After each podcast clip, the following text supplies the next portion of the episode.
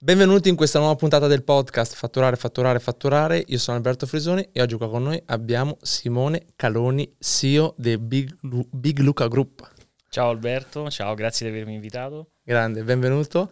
Eh, prima volta, che infatti ne stavamo parlando prima di iniziare, prima volta che abbiamo una persona che è amministratore di un'azienda che però non ha creato lui in prima persona. Solitamente qua porto persone che eh, hanno creato le proprie aziende e tu ecco sei la persona che è diventata amministratore. Il primo di... non imprenditore. Il primo non...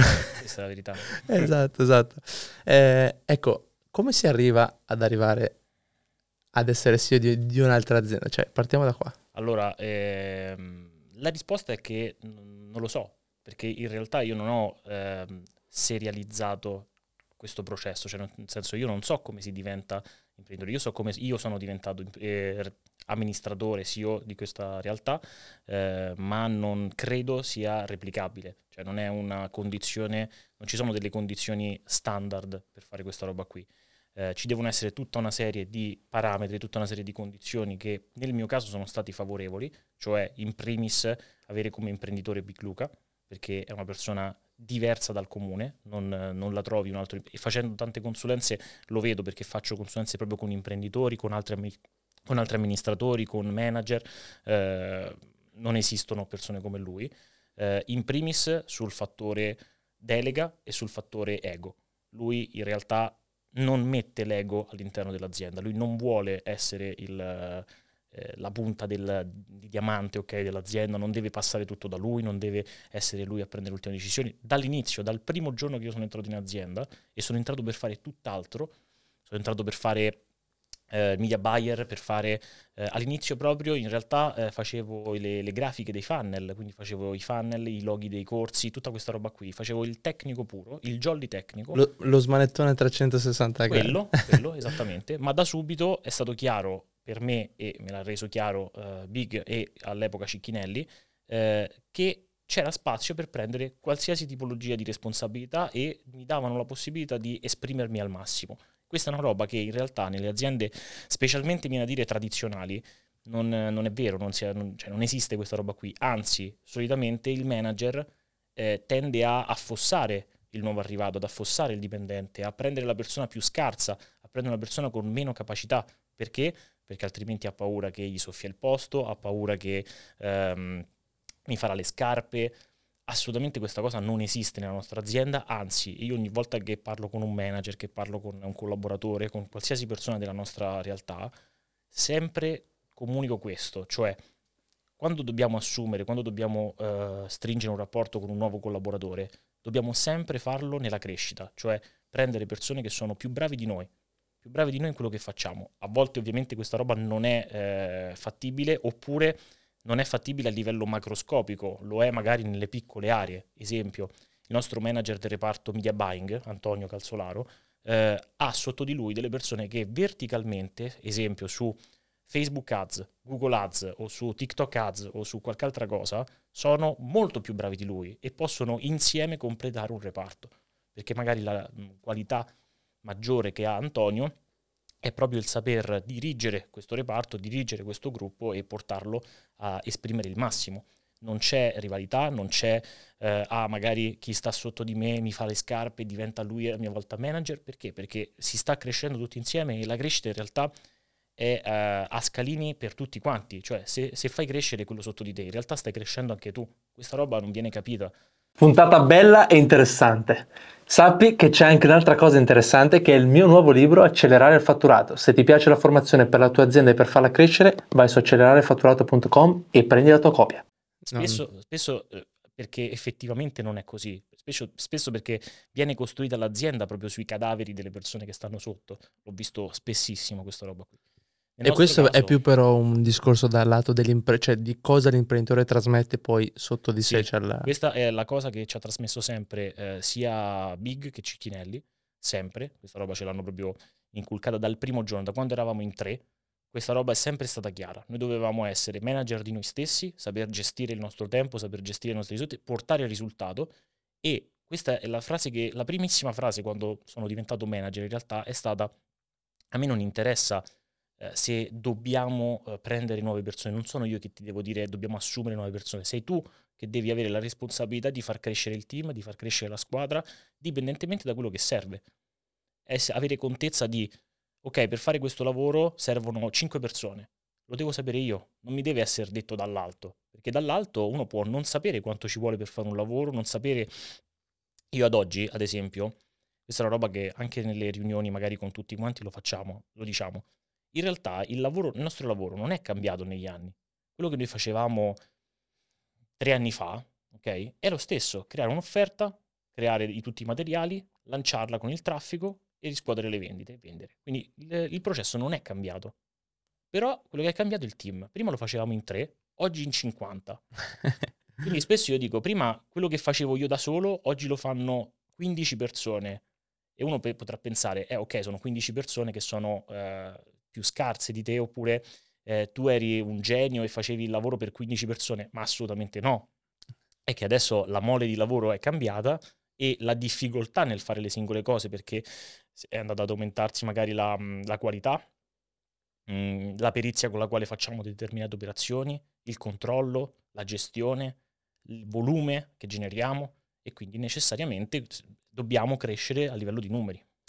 Che poi, ecco, prima parlavi anche dell'aspetto del manager che magari insieme al team completano tutta una serie di competenze, eccetera. Sono due ruoli totalmente diversi, cioè la complessità che poi voi avete oggi è proprio certo. manageriale nella gestione delle persone, perché alla fine quando passi da 3 a 5 ad essere 20, 30, 50 è veramente una, un'azienda, ecco, perché poi... Sì, sì, sì, eh... assolutamente, è, è, una cosa importante. Poi io dico 50, 50 noi siamo comunque in realtà tre aziende.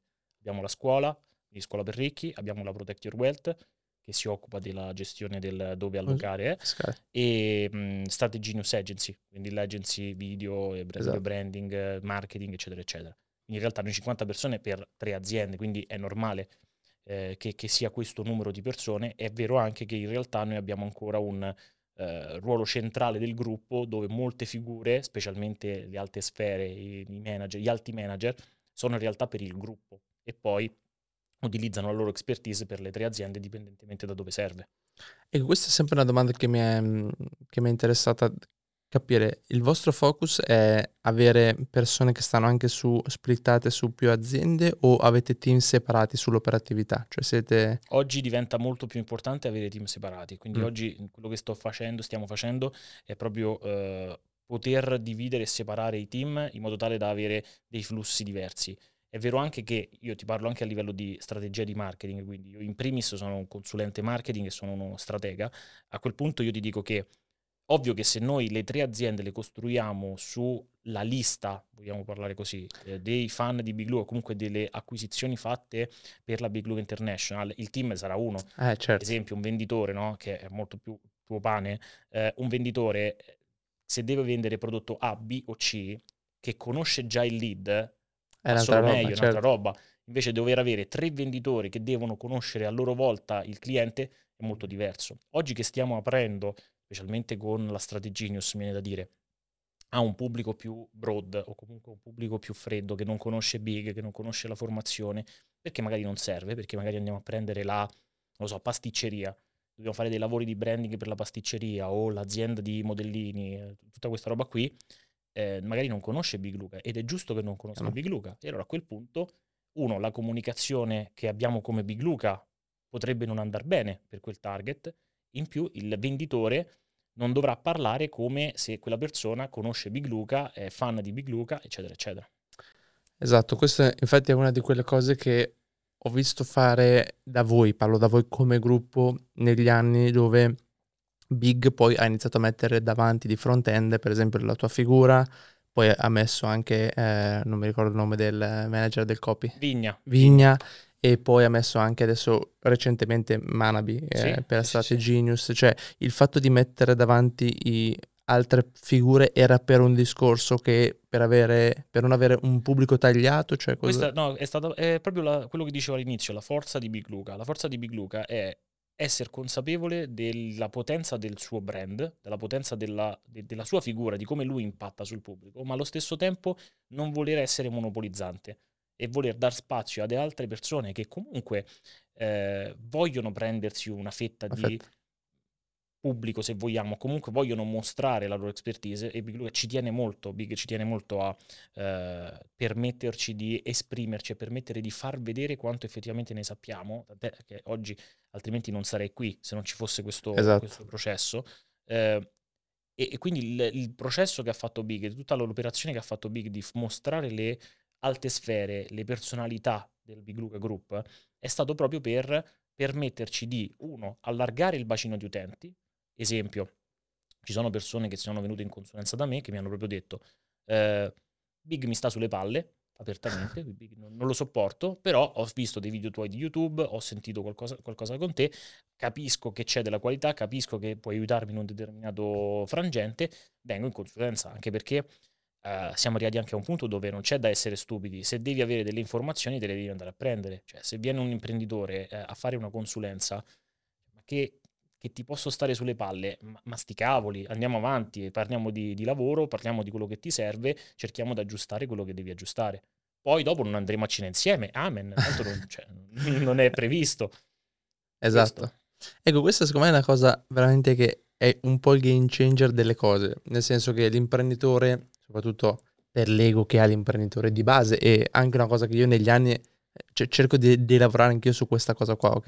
E l'ho, e l'ho migliorata, siamo in una fase in cui va sempre, cioè non si finisce mai di migliorare da quel punto di vista, però è proprio il anche saper far crescere persone, mettere davanti altre persone e anche far capire che l'azienda non deve verticalizzare solo su di te e dipendere, diciamo, da te come frontman o Questo, così. questo è cioè. il grande problema, eh, faccia della medaglia del personal brand. ok? Eh, per forza di cose la nostra comunicazione ehm, si basa su un personal brand, cioè quello di Big. ok? È, è lui che ha iniziato questo filone, è lui che ha attratto le persone con la live dalla piscina, tutta questa roba qui. E- ed è normale che quindi le persone sono arrivate per il personaggio, hanno capito l'importanza delle informazioni, si sono educate, quindi come il marketing funziona così, attrai in un determinato modo, li educhi Educhi- e poi gli vendi. Fine. A un certo punto, però, se si vuole fare il salto, se si vuole crescere, se si vuole portare un risultato diverso, se si vuole eh, creare un qualcosa che possa durare anche dopo, potenzialmente, il personal brand ovviamente non va bene. Tu immagina un personal brand che dura per 80 anni, è impossibile. Mm, mm, chiaro. Dobbiamo creare un qualcosa che possa vivere anche senza il personal brand, anche senza la faccia. In molti casi non si riesce, in molti casi si deve eh, edulcola- edu- edulcolare- edulcorare questa roba qui, quindi dobbiamo andare a, eh, magari utilizziamo il personal brand su alcune fasi, però poi abbiamo una comunicazione diversa, poi abbiamo una comunicazione più professionale, abbiamo una comunicazione che magari diventa più broad. ehm, dipende da tantissimi fattori, da diversi, da diversi business hanno diverse regole, però il fattore del togliere il personal brand e arrivare gradualmente a farne a meno è un processo che ovviamente stiamo facendo per poter creare un qualcosa che duri nel tempo, potenzialmente possa crescere all'infinito, potenzialmente possa prendere più mercati, potenzialmente possa prendere un pubblico che oggi magari non sopporta Big, odia Big, tutto il processo di prima. Tutto questo lo facciamo togliendo il personal brand, cosa che non è per niente facile, cosa che non è per niente scontata, cosa che non vogliamo fare dall'oggi al domani, non vogliamo tagliare di netto questa roba qui, eh, ma piano piano avverrà questo processo. Ho visto per esempio ehm, che se- quando avete lanciato Scuola per Ricchi eh, avete subito switchato a togliere la figura di Big e poi l'avete un po' reintrodotta. Questo cambio qua perché non funzionava, non, non c'era una risposta del mercato? No, la risposta c'era, soltanto che c'era eh, da un certo punto di vista anche un po' una delusione, se vogliamo, da parte del pubblico che invece voleva Big. Ok, Quindi resta il pubblico che vuole Big. Inoltre, Big in realtà eh, è effettivamente in pensione, cioè non si occupa più di fare le cose operative, però gli piace fare un video su YouTube, gli piace fare una live, gli piace ad esempio fare il mastermind, quella è una roba che gli rimane come elemento, ma non vuole tutto il resto, cioè non è che deve mettersi lì e pensare a che corso lanciare, che cosa fare, eccetera, eccetera. Quindi il cambio a scuola per ricchi è proprio anche per poter dare questa possibilità a Big e poter dare in realtà alla scuola eh, molto più respiro, molta più aria e poter andare a prendere un pubblico diverso. Quando noi abbiamo immaginato la scuola, in realtà, e noi ci abbiamo in testa come sarà la scuola, è normale che non possa essere oggi quello che noi abbiamo in testa che sarà tra due o tre anni. Perché? Perché noi ci siamo immaginati, quando abbiamo pensato alla scuola, è stato proprio, ok, perché per diventare medico tu devi andare a fare medicina, per andare a fare, il, che ne so, il, l'avvocato devi fare mm. giuris- giurisprudenza, giusto? Esatto. Per diventare imprenditori non c'è nessuna scuola e per diventare ricchi non c'è nessuna scuola. E noi vogliamo creare questo, noi vogliamo creare questa roba qui con più professori, con più persone, con, eh, diventando vere e proprie università all'interno Chiaro. del mercato che se una persona deve fare un percorso, deve iniziare da qualcosa, deve iniziare da qui.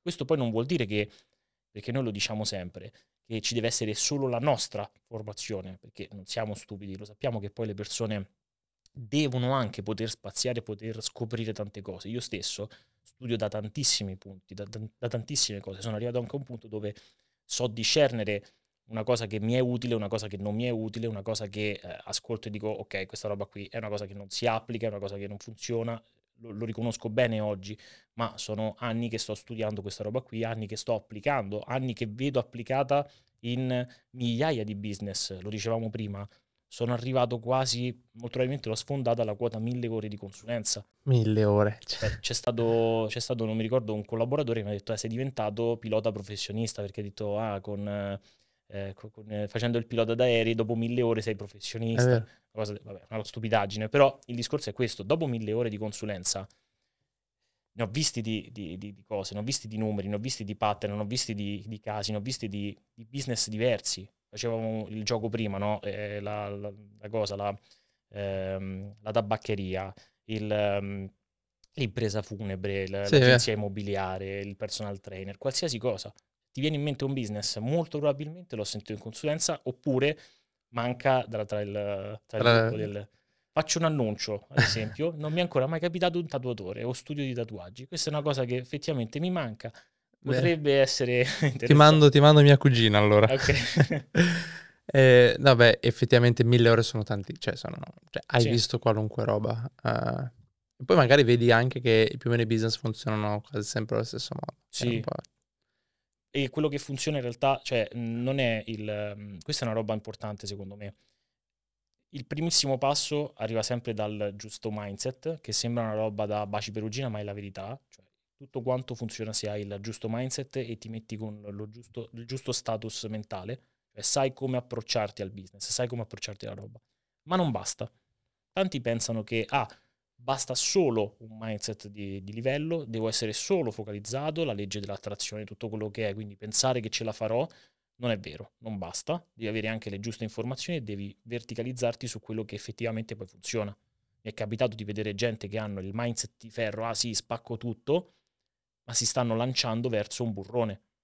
E quindi sì. a quel punto è, è, mio compito anche fermarti. È mio compito di dire, guarda Ciccio, forse stai andando nella direzione sbagliata. Esatto. Capiamo bene quali sono. E grazie proprio alle mille ore di consulenza, che poi in realtà all'interno poi della scuola abbiamo altri coach, altre persone che lo fanno, quindi complessivamente noi staremo sopra le 1500 ore di consulenza erogate anche dai coach. Eh, questa è la realtà. E mh, mm, io so benissimo cosa funziona e cosa non funziona Anzi, io so molto di più le cose che non funzionano e quindi la mia consulenza serve anche proprio per permetterti di evitare l'errore, di evitare di perdere soldi, evitare di sbagliare. E questa è una cosa che magari non è capita. Perché devo dare, esempio, 1000 euro per una consulenza, ma anche 500 euro per una consulenza o entrare in un piano di scuola per ricchi per poi fare una affianca? Perché magari ti evito di fare degli errori da 50, 100, 200 mila euro o errori che ti costano magari due anni di vita che poi è, è, è, il motivo per il quale uno va in consulenza, cioè se io regolarmente, poi sono reduce anche, ne abbiamo fatta una insieme, eh, però faccio consulenza regolare perché sento la necessità quando hai un problema, certo. come lo risolvi, perché la gente poi non capisce che il problema del fare impresa è che i problemi te li risolvono, te li puoi guardare allo specchio, sì certo anche, ma a un certo punto di andare da qualcuno che l'ha già fatto e dirmi, senti tu come hai affrontato questa situazione. O anche, o anche spesso proprio tirar fuori il problema e far sì che diventi reale Tante volte le persone hanno dei problemi, ma finché non li esponi, finché non li tiri fuori, finché non lo dici a qualcuno, a me è capitato delle persone che avevano dei seri problemi nel business, avevano dei seri problemi di gestione, dei seri problemi di come stavano attraendo una determinata tipologia di pubblico, hanno attratto un pubblico gigantesco, ma non con i presupposti adatti per la vendita, o non per i presupposti eh, del loro prodotto. Stile Montemagno, possiamo dire. dei vari problemi. E a quel punto eh, il problema qual è stato in quel caso? Non capire che esiste il problema. Non, è, non capire che, ah, quindi è questa la ragione per cui, se non te lo dico, tu non la vedi. Sì, sì, chiaro. Perché poi c'è il tema di consapevolezza, non sono consapevole che ho quella cosa lì. Certo, ma lo, lo sai anche tu, perché cioè, mi pare che è capitato anche con te un, una, una, consulenza, in realtà tu sei venuto che la risposta ce l'avevi. Ce l'avevo già. Ce l'avevi già, soltanto che ti serviva una sorta di conferma, ti serviva il ok, sì, va bene questa roba qui. Che tante volte è quello che basta, eh. sì, sì. Tante volte a me capita di fare una consulenza dove in realtà la risposta ce l'ha già il cliente, ce l'ha già lo studente, ma o non la vede, o non la vede nel suo insieme, o non sa che può funzionare ed è solamente una, una cosa embrionale nella sua testa, ma deve capire se, se ha il potenziale se si può sviluppare e come. A quello serve la consulenza. Guarda, le consulenze che ho fatto con voi sono quasi sempre state eh, di, di conferma. Anche con Big feci una consulenza proprio. Eh, perché prima di entrare in una consulenza io mi preparo molto e cerco di farmi un'autoanalisi proprio di dire ok, mettiamo giù sul piatto tutte le cose, ci lavoro, poi quando entro in consulenza e alla fine anche con Big era una conferma di dire sai già quello che, cioè nel senso, certo. volevi solo avere il confronto di una persona che l'ha già visto mille volte e non ti dice... Ma è giusto, cioè anch'io ogni tanto vado in consulenza, anch'io mi confronto con persone che ne sanno più di me, verticali nel loro lavoro, verticali nella loro cosa. È normale, e se non si fa questo processo, se non si eh, cresce anche da questo punto di vista, rimaniamo nel nostro piccolo stagno con le nostre convinzioni, con i nostri pensieri, con il nostro ah ok si fa così e quindi effettivamente dobbiamo andare in questa direzione, ma magari ci sono altre possibilità, magari ci sono altre, altre strade che possiamo percorrere che non abbiamo valutato. Magari c'è tutto quanto un, eh, un progetto che si può costruire che non vediamo perché non conosciamo.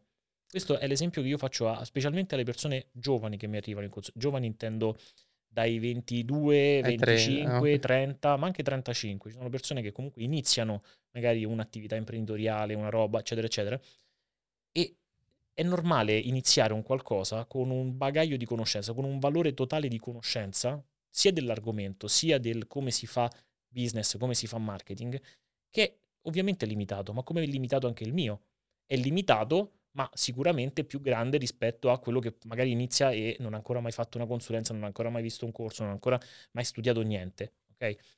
Tutto sta nel aumentare le possibilità di successo. Quindi come le aumentiamo le possibilità di successo? Ah cavolo, me le vado a prendere da chi le sa. Poi magari non ho successo lo stesso, eh, perché non è vero che tutti quelli che fanno consulenza poi diventano miliardari, milionari, quello che è. Ah beh, certo ma almeno aumento la, la possibilità, aumento il paniere delle, delle, mie possibilità e cerco di comprendere come portare il risultato. Che poi lì ti rendi conto, siccome le informazioni sono quelle, quindi cioè se le stesse informazioni hanno portato alcune persone ad avere un successo e altre no, lì è proprio la differenza di mentalità. Cosa faccio? Cioè magari eh, mi dicono A, interpreto e poi faccio B, cioè poi, poi ci sono le problematiche per le quali poi non si ottengono risultati in qualsiasi se- settore che sia. Assolutamente, te lo, te lo, dicevo prima, te lo raccontavo, c'è una persona che, questa perché mi è venuta in mente che ho fatto consulenza pochi giorni fa, eh, fa esattamente il contrario di quello che vi dico. Tant'è che l'ultima consulenza io ho detto, scusami, ma noi due consulenze fa non abbiamo detto che dovevi fare questo, questo e quest'altro, e tu hai fatto il contrario e hai ottenuto il risultato contrario a quello che ci aspettavamo? Ti chiedi il perché? Sai perché è successo questa cosa? Perché eh, sei un testone e hai fatto il contrario di quello che ti ho detto. Eh, la verità è questa, e qui su, torniamo al concetto dell'ego. Ah sì, Simone mi ha detto così, però intendeva quello, io ne capisco di più, io ho capito quello che in realtà intendeva. No, io parlo in stampatello, io parlo elementare, proprio perché non so che livello di comprensione tu hai, mi viene in consulenza Alberto, mi viene in consulenza Franco, Gino, eh, Lucia, hanno delle menti diverse, hanno delle, eh, dei livelli di comprensione diversi, hanno un livello di bagaglio anche culturale e della materia diverso. E quindi io devo tornare alle basi. Poi ci sono persone che mi vengono in consulenza da sei mesi, abbiamo fatto magari dieci sessioni, è ovvio che do per scontato più cose, è ovvio che non ricominciamo sempre da capo. Però io dall'inizio parto dalle, dalle elementari. Sì, sì, come se stessi parlando con una persona che non ne sa nulla di niente certo. e dobbiamo partire insieme. Qual, qual è stato il, um, diciamo, il primo approccio che hai avuto con Big? È stato probabilmente quello, ti avrà fatto un'offerta, no? Cioè, non, non, lo so, cercava un funnel manager o uno smanettone. Cercava magari. un jolly, jolly un tecnico. Okay, jolly. jolly tecnico. Ok, Mi pare era il periodo dell'inviarmi la candidatura con l'oggetto eh, i topi non avevano nipoti o eh, porcospino qualcosa. Ok, ok. Era quel periodo lì. Bene, abbiamo avuto coraggio, già, già, solo, è già qualificante il fatto che uno manda una mail così. No, ma guarda che so, eh, ogni tanto lo rifacciamo questa roba qui e funziona tantissimo, cioè nel nostro pubblico funziona Chiaro. da morire. Eh, lanciamo una candidatura su Facebook, ad esempio sul gruppo Facebook, su Instagram, da qualche parte, eh, magari nelle prime due ore riceviamo 70 candidature, proprio numeri allucinanti. Poi tanti sono proprio persone che vorrebbero entrare. Noi riceviamo tantissime candidature di gente, ma anche in consulenza. Mi vengono in consulenza per poi dirmi di che vogliono lavorare con noi. E tante persone sono, eh, vengo a lavorare gratis, ma mi formate, gratis, ma ottengo le informazioni. Siamo arrivati anche a un punto dove questa roba non la possiamo più fare. Cioè, banalmente, quando sono entrato io c'era ancora la possibilità. Certo. Entri, ti formi e cresci. e cresci. Oggi a noi servono anche persone che, che possono dire la loro. Sì, sì, Questa è la realtà. Per il ritmo dell'azienda. Eh, Assolutamente. Se no, chiaramente.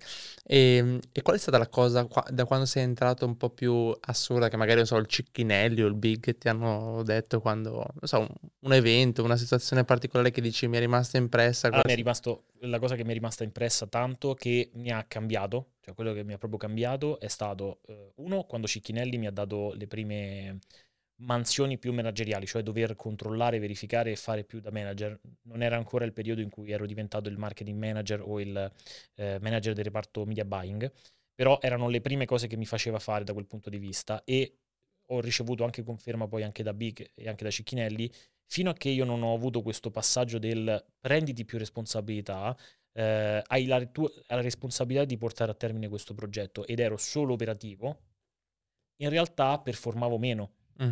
Io da solo operativo ero quello che faceva il compitino. Mm. Perché? Perché venivo anche da una realtà, io ho fatto per cinque anni lavoro tradizionale in azienda col contratto a tempo indeterminato, sì, eh, una roba alienante, ero proprio la scimmietta che doveva pigiare i tasti per, per otto ore e quindi ero abituato a, ok, c'è da fare il compitino, c'è da fare 100 pratiche e devi fare 100 pratiche, non devi fare 101 e non devi fare 99 nel momento in cui mi hanno fatto comprendere, eh, specialmente Cicchinelli all'epoca, mi ha fatto comprendere che, guarda, questa è, è, un'azienda diversa, qui più facciamo, più effettivamente ti puoi esprimere e più portare risultato, più vieni ricompensato e più puoi crescere, più, più, più puoi prenderti responsabilità e più eh, puoi creare roba figa, quello mi ha svegliato. Questa è stata la prima cosa. La seconda cosa più importante invece, eh, avevamo l'ufficio a Dubai all'epoca, e c'è stata una, una, riunione, in realtà una riunione dove ci dovevano cazziare, quindi un, era successo un qualcosa che un'offerta è andata male, cioè svegliamo anche questa roba qui, non è che tutte le offerte vanno bene, tutto quanto va bene, succedono anche cose... Certo. Che è normale. Che è normale, quindi un'offerta non va come dovrebbe, eh, qualcuno ha sbagliato qualcosa, eccetera, eccetera. E c'è stato questo, questo passaggio del chi è il Dan Kennedy aziendale, chi è il Dan Kennedy in azienda, Dan Kennedy il formatore di marketing, eh, tutto quanto il filone di Big Luke, eccetera, eccetera. E io, tu Big, no, sei tu. Big me lo dice, me lo dice a me. Perché? Perché avevo cominciato a fare le consulenze, avevo studiato molto marketing, fatto, e ha riconosciuto in me il marketing manager, la persona che poteva decidere sul marketing e quindi la persona sulla quale l'azienda l'azienda si fida del fatto che quello che dice Caloni, in quel caso, funziona e va bene. Quello è stato un altro evento che mi ha ancora dato più una smossa ed è quando poi sono diventato marketing manager. Bello, cavolo, questo aneddoto. Sì, questo me, lo ricordo, cioè, mi lascia sempre qualcosa dentro. Ecco, adesso tra poco poi parleremo di ufficio, che secondo me è una cosa interessante. Eh, ti volevo chiedere come tu hai gestito il rapporto con Vigna, che eh, è entrato prima o è entrato dopo di te? Vigna è entrato prima. Ok, quindi lui c'era già quando tu sei sì. entrato.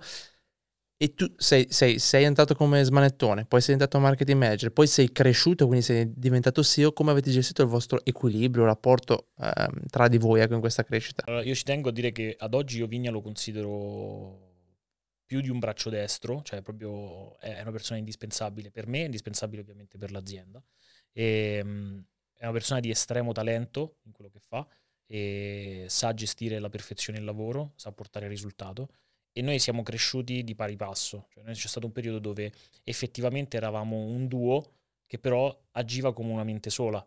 noi facevamo le cose insieme e eh, magari eh, c'era un periodo dove lui scriveva copy, io realizzavo i funnel e poi gestivo l'advertising e dovevamo essere insieme in una call, magari che durava fino alle due di notte, per, ah guarda, questa headline va bene, però la posizioniamo più in alto, la mettiamo in quest'altro colore, eh, mettiamo in grassetto questa parola, scegliamo questo font, facciamo quest'altra... tutto per portare il risultato e è stato in realtà bellissimo questo, questo processo, questa crescita. Eh, a un certo punto Cicchinelli si è tirato indietro, Cicchinelli ha detto voglio fare altro, voglio uscire dalla, dall'azienda e in realtà Big e Cicchinelli hanno scelto me. Eh, c'è stato un momento in cui eh, abbiamo gestito il ok, però Vigna c'era da prima, tutta questa roba qui. In realtà per certi versi abbiamo delle caratteristiche diverse e a livello ad esempio di gestione del team o di eh, gestione di determinati eh, momenti di crisi ad esempio eccetera eccetera eh, c'è Vigna che magari si appoggia a me per determinate cose io che mi appoggio a lui per determinate cose ad oggi Vigna è l'altro membro del board aziendale del gruppo e quindi in realtà comunque la gestione la facciamo insieme.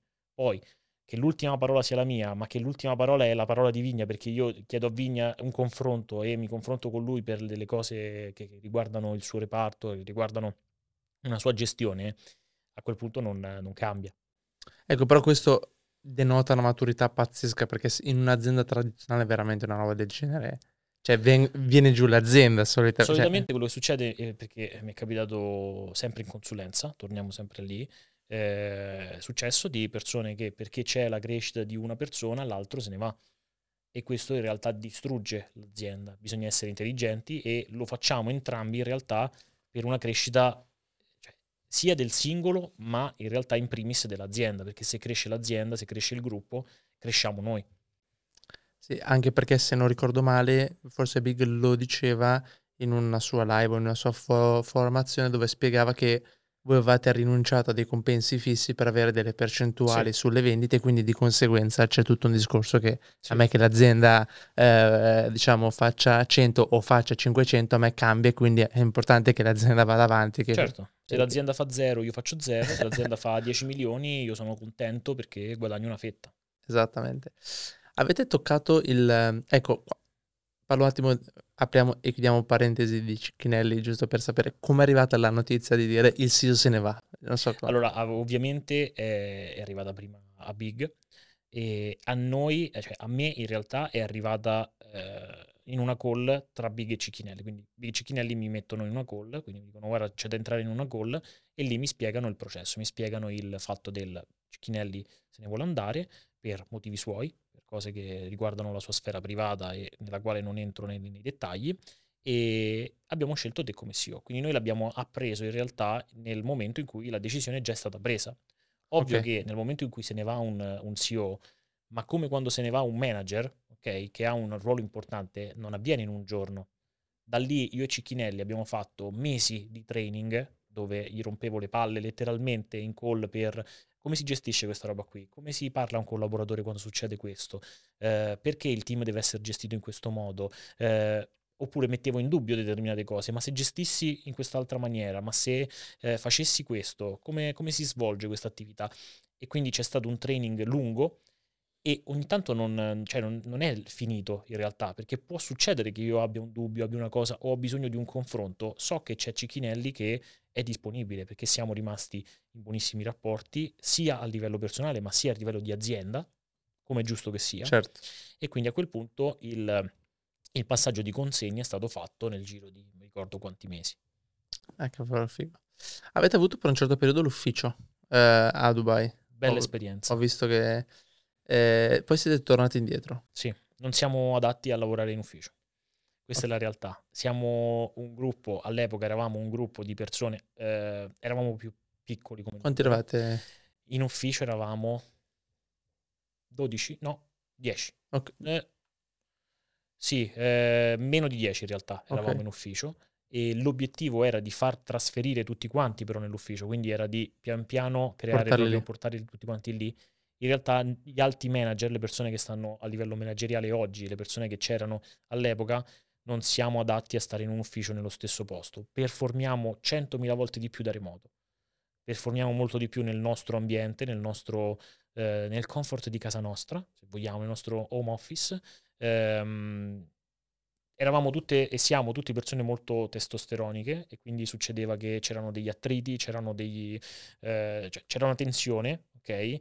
E quindi non, non si lavorava bene, quindi performavamo peggio, eh, non sfruttavamo appieno l'ufficio e, e quindi era, era, diciamo per questo che abbiamo deciso di, di toglierlo.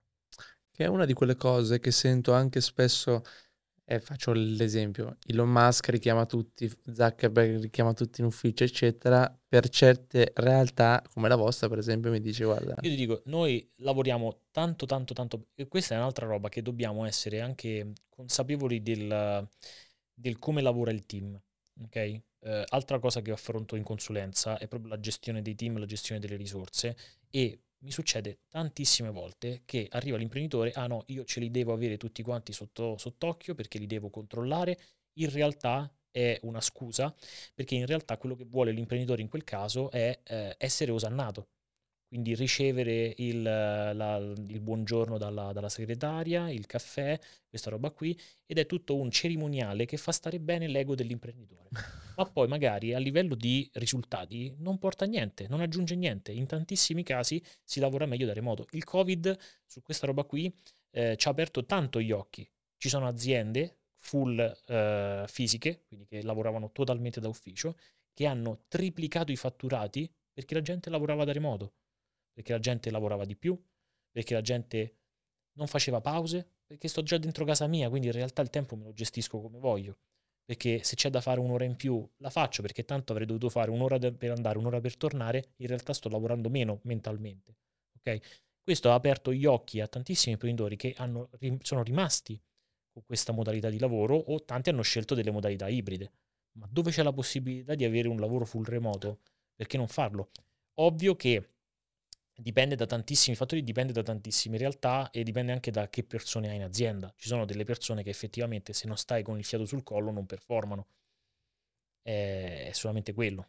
Sì, eh, nel nostro caso per esempio noi quest'anno abbiamo fatto il salto ad avere l'ufficio, ma per un discorso proprio di in alcuni casi l'imprenditore vuole venire fisicamente, ci vuole toccare con mano, certo. vuole fare l'appuntamento, quindi lo fai per un discorso, poi lo vedi. È un ufficio immag- di rappresentanza, Bravissimo. certo, sì, sì, sì, ma in quei casi ovviamente eh, si gestisce, però, esempio, no?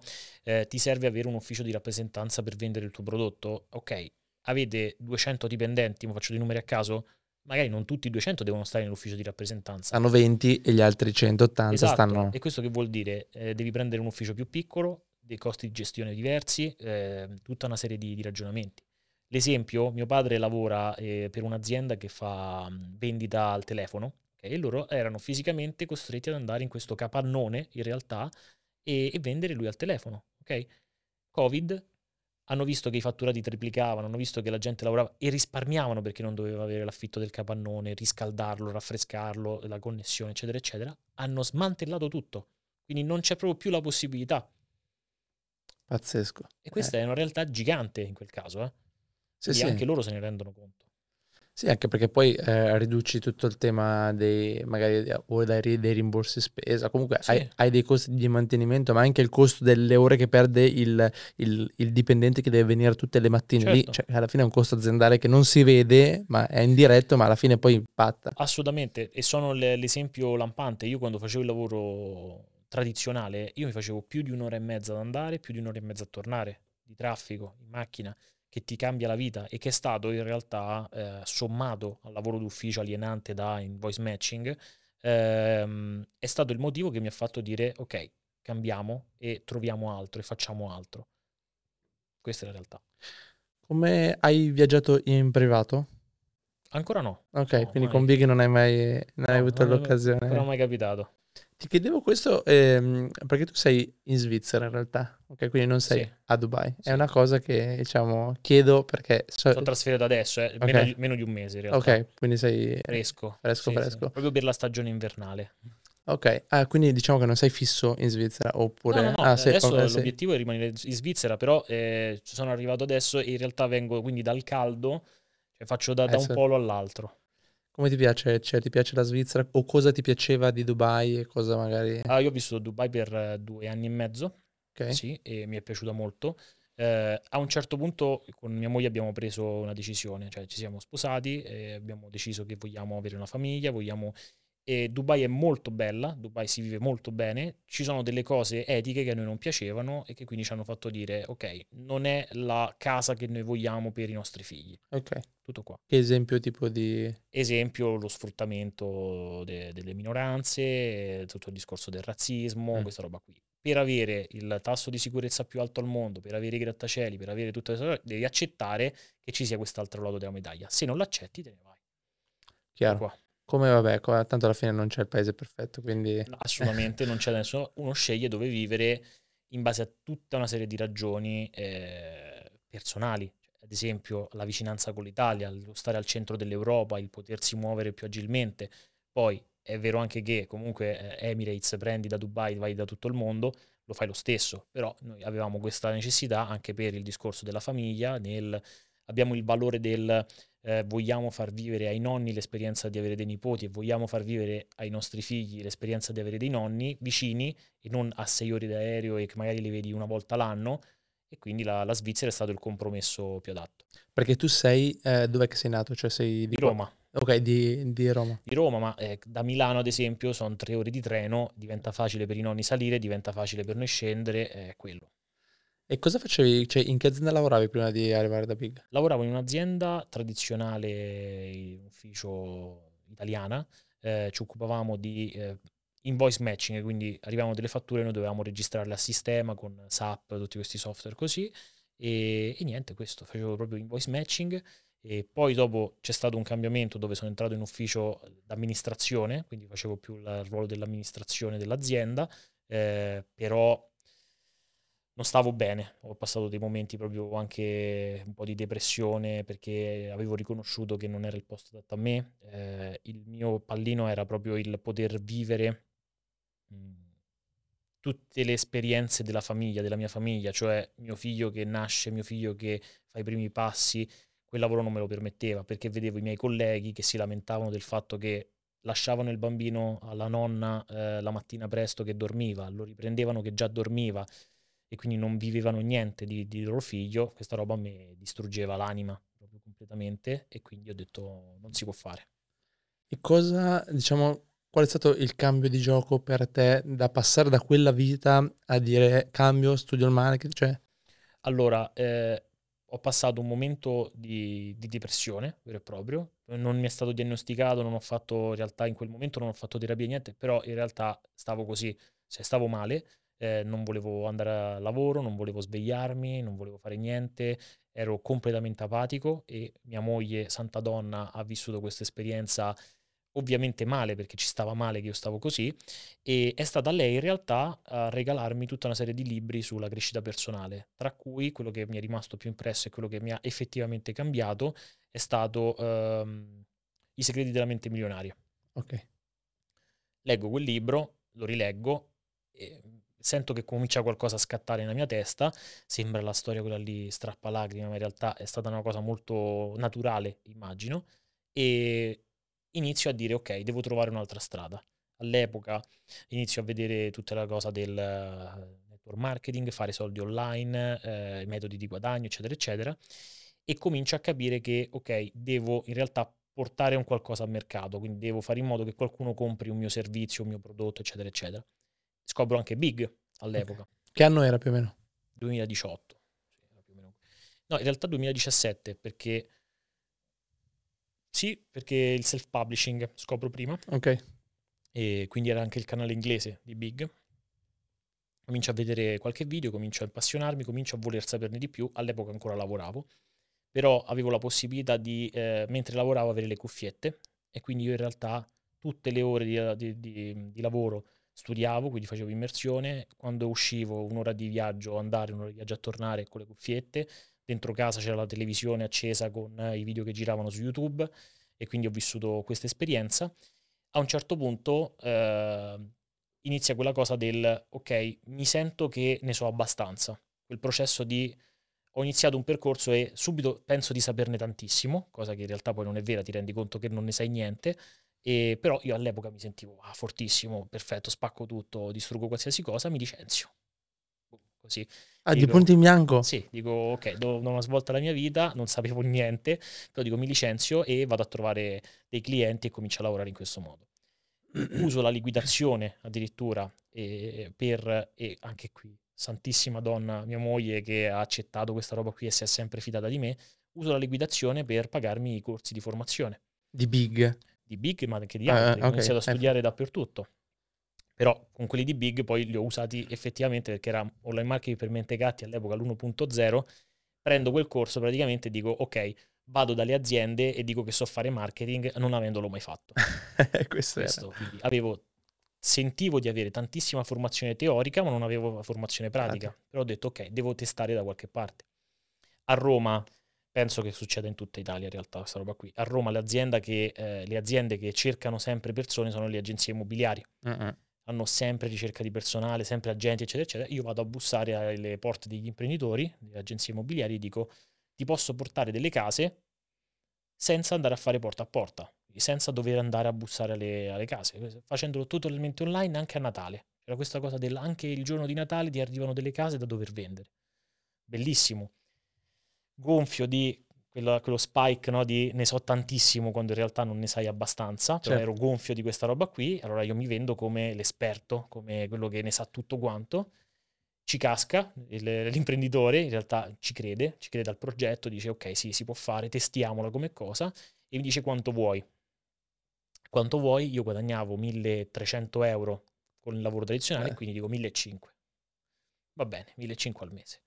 Inizio questo percorso. Poi piano piano nel tempo comincio anche a trovare altri clienti, a fare questo lavoro anche per altre persone, quindi piano piano cresco, arrivo che dico alla, a mia moglie, eh, guarda magari è il caso che puoi licenziarti anche tu, così possiamo magari, so, andare Le fuori, fare altre cose, eccetera, eccetera, andare all'estero e da lì comincia il percorso.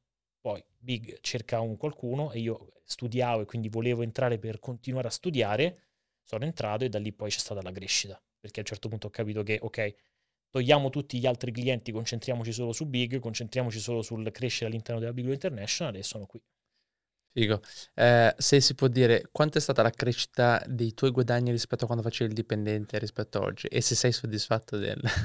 allora, non sono soddisfatto nel senso che si può sempre crescere. C'è ovviamente un, una soddisfazione per quello che sono arrivato a fare adesso, e molto cresciuto non, eh, non, penso sia il caso di dire quanto guadagno perché non, non mi va, però eh, comunque sono molto molto soddisfatto, guadagno molto di più di penso tantissimi amministratori di, di aziende italiane. E adesso vabbè, lo, parliamo anche di questo. Parliamo che... anche di questo, e perché ovviamente guadagnando una percentuale sul risultato del gruppo, cioè, se il gruppo va bene, eh, comunque sono molto soddisfatto. Ti dico, ci sono stati dei mesi magari da 30, dei mesi da 70, quindi Chiaro. questo è il risultato. E sono comunque molto soddisfatto, ma c'è sempre margine di crescita e abbiamo degli obiettivi fuori di testa giganteschi che quindi metteranno proprio, cioè faranno impallidire questo risultato e non vedo l'ora di arrivarci. Esatto, questa è una cosa imp- importante, soprattutto in Italia, perché abbiamo delle delle aspettative come imprenditori, dove l'imprenditore nella maggior parte dei casi in Italia è quello che guadagna quanto come il suo miglior collaboratore che ha in azienda, nel senso non c'è un'azienda che è improntata a fare a ottimizzare veramente il profitto per far crescere lo stile di vita dell'imprenditore o per far, far sì che l'azienda possa effettivamente... Ma ti dico, allora, quando io ho iniziato a fare le, le consulenze, quando abbiamo iniziato il percorso e quando ho iniziato a parlare molto di più con gli studenti, questa roba la vivevo molto di più. Cioè c'erano molte persone che davano per scontato che non si potesse guadagnare tanto, che ah no, ma è impossibile fare certe cifre, ah no, l'obiettivo non è diventare milionario, cioè spariamo le alte. Eh, ad oggi io ti dico, effettivamente la nostra formazione un po' è arrivata, perché adesso mi arrivano anche in consulenza persone che, ok, intanto l'azienda ho come obiettivo portarla a profitto e c'è il pay, eh, pay yourself first, no? Quindi mi pago prima me stesso. Esatto. E questa roba è entrata in tantissime persone, quindi la vedo che questa roba un po' è passata. Non è passata del tutto e in tante persone ancora non è passata, però vedo che già di più rispetto a prima.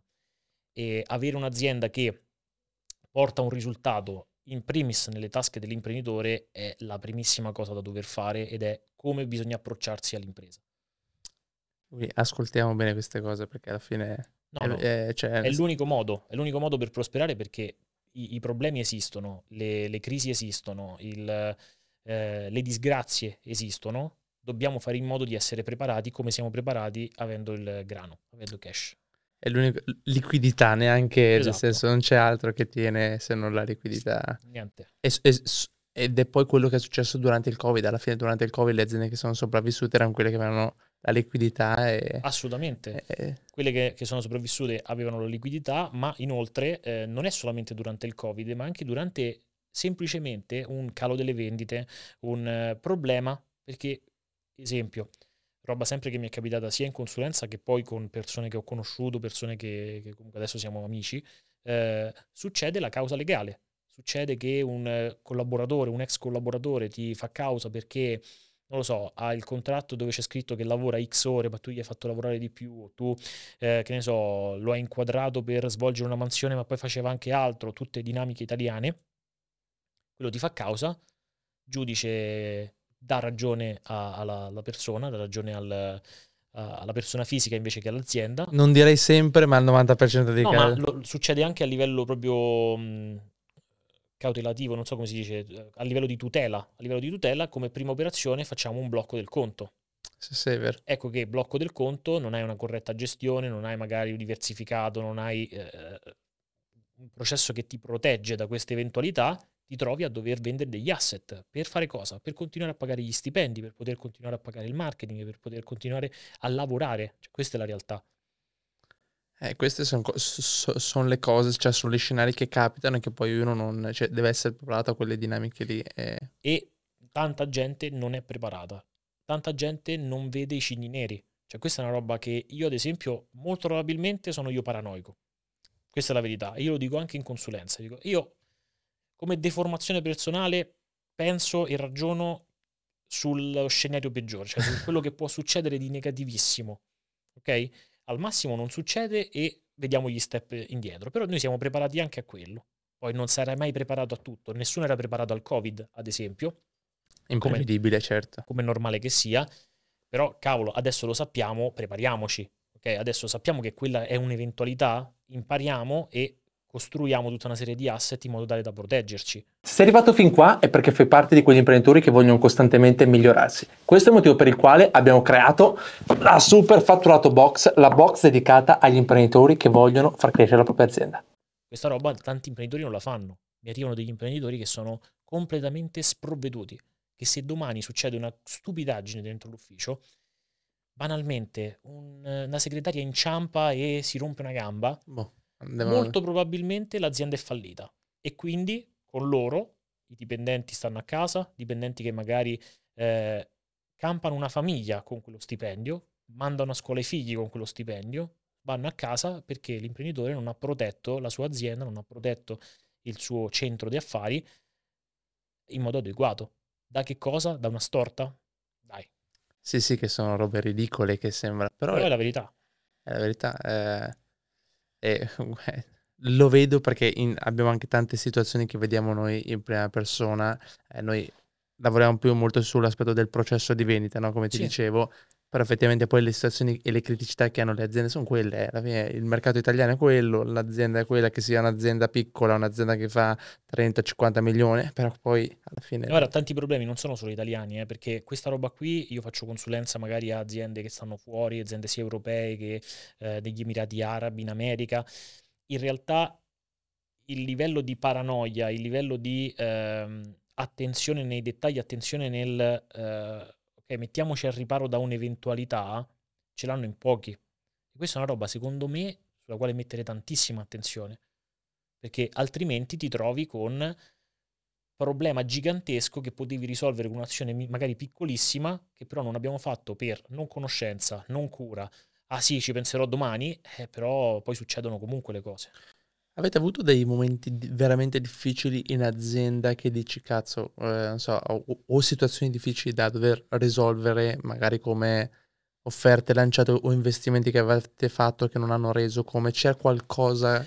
Allora, fortunatamente, essendo la nostra azienda, essendo in realtà le nostre aziende eh, super focalizzate sul alto profitto, alto margine, noi a livello di margine siamo quasi sempre sopra il 60-70%, quindi siamo molto coperti, non ci sono problemi, cioè possono succedere, sono successe delle cose, ma abbiamo sempre la, tra virgolette, protezione del fatto che possiamo fare delle operazioni che comunque ci portano tanto cash che mitigano il problema.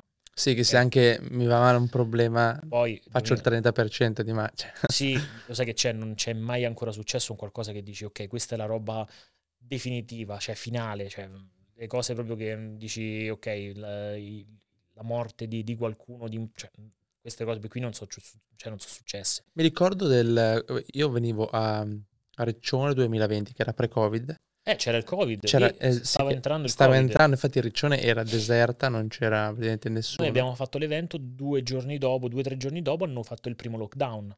E lì noi, in realtà, quello eh, non è stato un problema, cioè, capiamoci, eh, ha avuto comunque una dose di ansia, cioè abbiamo avuto una dose di ansia importante, ma alla fine non c'è stato il problema perché fortunatamente siamo riusciti a fare l'evento, fortunatamente siamo riusciti a fare tutto quanto, se no sarebbe stato un problema. Quello è uno di quei problemi che non puoi prevedere. Quello che ti dicevo prima, no? uno pensa al cigno nero, a me ad esempio quella mentalità è venuta lì. Ok. Perché? Perché ho visto, oh cavolo, e se il Covid, se lo Stato diceva che eh, dovete chiudere una settimana prima, noi abbiamo venduto per oltre un milione di euro di, di, biglietti che o dovevamo rimborsare o dovevamo inventarci qualcosa o dovevamo trasformarlo in digitale deludendo le persone, creando buyer remorse, facendo tutta una serie di operazioni, sarebbe stato un problema da un milione di euro. E quella roba lì è, è un evento quasi... Cioè... È, è, il cigno nero, è il, il classico cigno nero che non puoi prevedere, non sai, cioè non, non è una roba prevedibile. Oggi però cerco di eh, pensarle tutte prima, ovvio che non, non lo puoi fare, però su tante cose riesci a mettere un crei qualche scenario dici ok sì. può succedere questo può succedere quello cioè almeno ad avere 3-4 meglio, di non, cioè, meglio di non averli sicuramente è cioè se io penso ok lanciamo questa offerta perfetto e se il pubblico non la prende come, come dovrebbe se non la capisce se non facciamo l'effetto desiderato se ci bannano gli account se non possiamo più se ci chiudono un conto cioè anche queste cose qui vanno pensate se ci chiudono un conto che cosa succede? Abbiamo il backup, abbiamo un altro conto, se ehm, succede qualcosa al processore di pagamento, abbiamo un altro backup, abbiamo un'altra roba. E che poi tra l'altro per quell'evento lì voi avevate già dei mesi prima avuto il problema con Kennedy, Dan, che aveva... Sì, che sì. Che doveva essere male. lui, poi non c'era, capito? Quindi... Certo. C'è stato un bel... Quindi sono stati momenti poco ansiogeni, effettivamente. Però alla fine possiamo dire che è andato tutto estremamente bene eh, l'evento è stato un iper successo e tutti super soddisfatti. Non so se tu c'eri. Certo, certo, certo. Sì, sì, no, no, ero, ero, tra le prime file lì. Perfetto, e eh, l'evento è andato, è andato benissimo e Beh. fortunatamente ce l'hanno fatto fare al netto di tutti i problemi e poco dopo hanno chiuso tutto. Sì, sì, mi ricordo, cos'era fine febbraio. No? Sì, cioè noi 20... a marzo, i primi di marzo avevamo chiuso. Sì, sì, era tipo il 20 febbraio quando abbiamo fatto l'evento. Sì, sì, esattamente. Circa una settimana dopo hanno chiuso tutto. Come gestisci, eh, diciamo, lo stress, le emozioni che ti arrivano dalla quotidianità, comunque del tuo ruolo, del tuo lavoro, ecco? Allora, il mio ruolo eh, prevede il fatto che ogni giorno è diverso, ogni giorno c'è una nuova, ogni giorno c'è una crisi nuova, ogni giorno c'è un problema, ogni giorno c'è un, una cosa da risolvere. Eh, che ne so, una mattina ci svegliamo e hanno chiuso un conto, oppure succede qualcosa, ed è tutto da gestire. ok? Quindi il mio ruolo è proprio prendere queste decisioni e posizionare le persone giuste e far fare le cose giuste alle persone giuste. Come gestisco lo stress? Lo stress ce n'è tanto. E nel mio caso, quello che ho notato funzionare, io l'ho provate tutte. Okay? Ci tengo a dire che mi sono svegliato alle 5 di mattina, ho fatto la doccia fredda, sono... ho fatto qualsiasi cosa e nel mio caso non funzionano. Quindi ho conosciuto persone che invece trovano un estremo giovamento nel farsi il bagno nudi nel, nel, lago ghiacciato, a me fa rodere il Aumentava culo. lo stress forse. Sì, mi fa, mi fa rodere completamente, eh, ho la giornata buttata se faccio una cosa del genere. Nel mio caso è sicuramente eh, scaglionare bene la giornata, sapere che ci sono dei momenti che posso dedicare esclusivamente a me stesso, che posso eh, dedicare a un mio hobby, un mio sfogo, un mio qualsiasi cosa, che possa essere andare in palestra, eh, farmi una passeggiata con mia moglie, andare a vedere un film al cinema, eh, giocare alla PlayStation, qualsiasi cosa, ma so, so, che quel momento è mio e quel momento non deve disturbarmi nessuno. Quindi questa roba qui per me è molto importante. Ovvio che il mio ruolo però richiede anche che se c'è la necessità io ci devo essere e quindi può succedere che mi sono bloccato un momento dove non devo fare niente, ma in realtà c'è da fare una riunione, c'è da fare un meeting, c'è da parlare con una persona lo accetto questa roba qui ed è naturale. Nel mio ruolo io sono full reperibile sempre, lo dico, penso che molto probabilmente io non faccio una vacanza da boh, due anni e mezzo e, e, penso sia normale, cioè questo è un processo abbastanza naturale per la mole di lavoro che facciamo e a un certo punto lo metabolizzi e, e vai avanti. Come gestisci lo stress, come gestisci questa roba qui? Ognuno a modo suo, ognuno nel, nel suo mondo sa come gestire il suo stress e quando diventa molto importante, quando effettivamente non dormi la notte, succedono cose, devi cercare di, di, staccare, andare in vacanza, prenderti qualche giorno proprio per rilassarti. Questa è una roba che ad esempio anche a Dubai facevo spesso, le staycation, cioè prendere e dire ok adesso vado due giorni in hotel e non penso a niente. Questa è una roba che, che aiutava tantissimo, aiuta anche poterne parlare, cioè andare in mm. terapia, fare qualcosa, eh, aiuta perché ovviamente c'è un dialogo, c'è uno sfogo, tiri fuori questa roba qui e per il resto, ho detto, ognuno poi la gestisce come, come meglio crede.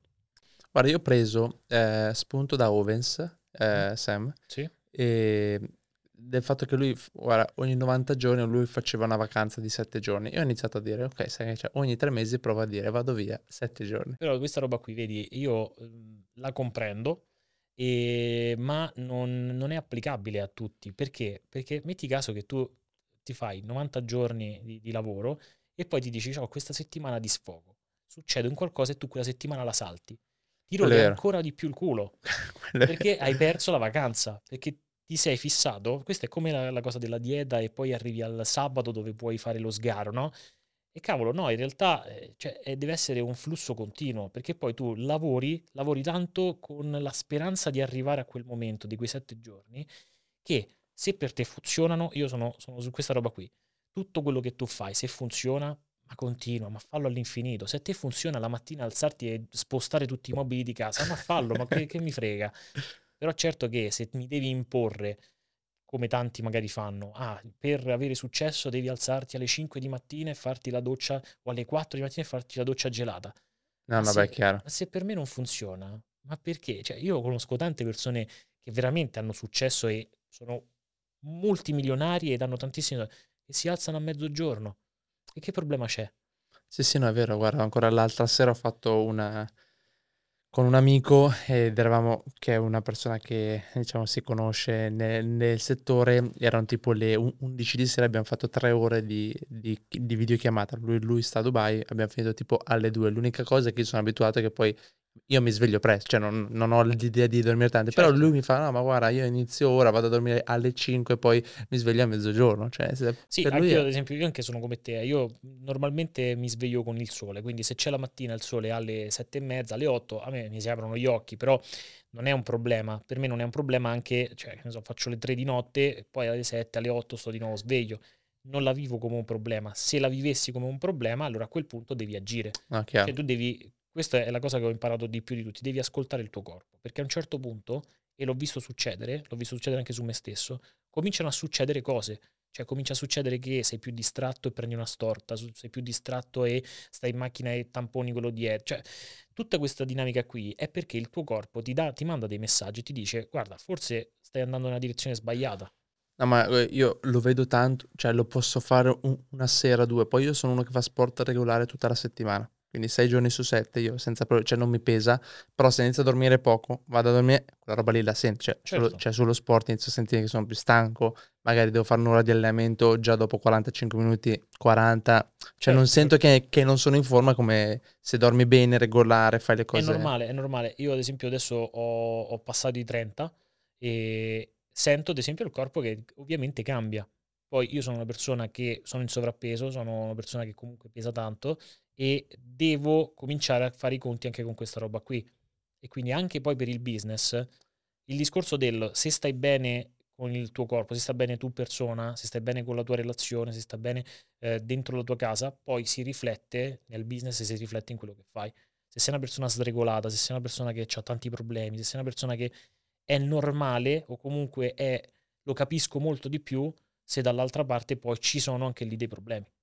Sì, perché il farlo una volta a settimana qualche cosa di particolare lo puoi fare, ma poi se non hai una routine, cioè una routine inteso di un tuo modo di essere produttivo, che poi è quello. E devi trovare il tuo, cioè non devi prendere, puoi sicuramente ispirarti.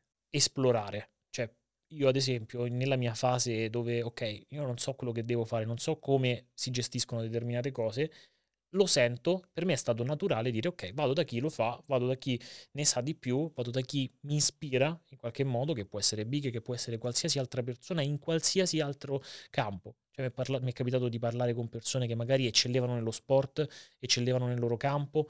Io ho da prendere da qualsiasi persona, qualsiasi cosa. Al massimo non la uso. Esatto. Ok? Nel momento in cui io sono nella fase esplorativa, ascolto quello che si sveglia alle 4, ascolto quello che eh, alla mattina devi fare colazione con 10 uova e poi andare a farti una corsa di 5 km e poi la doccia nel, nel barile, quello ghi- col ghiaccio, tutta sta roba qui. Perfetto, bellissimo. Magari lo provo anche, non cose così estreme, Sì, sì. eh, lo provo anche, noto che effetto fa sul mio corpo e poi scelgo. Sì, no, quello- il ragazzo che hai visto prima che ti ha salutato, che è un commerciale, lui Sì. tutte le mattine si fa sette albumi e un uovo, cioè tutte le mattine. E per lui è la roba gli dà una roba. Va benissimo. Poi si guarda. monitora gli esami, c'è uno iper. Certo, ti fai, ti- ti fai tutti quanti le analisi, sei consapevole del fatto che tutto quanto è, con- è a posto, fine. Eh, Certo, tutto rimanendo nel, eh, nel uno, legalità, due, eh, nella salute fisica, puoi fare qualsiasi cosa. Cioè, se tu dici, ok, io ogni mattina devo bere del sangue animale perché magari non va bene, perché magari c'hai le analisi sballate, magari muori di qualche malattia strana, non ho idea. Sì, sì, no, quello è vero.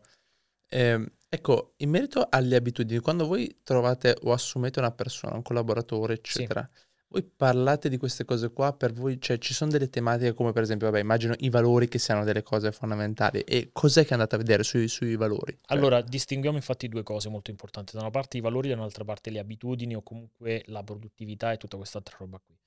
A livello di valori noi non assumiamo e non prendiamo collaboratori che non condividono i nostri valori. I nostri valori sono molto importanti, sono i valori di sincerità, sono i valori di ehm, trasparenza, eh, abbiamo il valore importantissimo della formazione e tanti altri che noi condividiamo con i nostri nuovi collaboratori e molto spesso rimarchiamo anche nelle riunioni plenarie e singolarmente i vari manager lo fanno con, con le, le truppe, se vogliamo.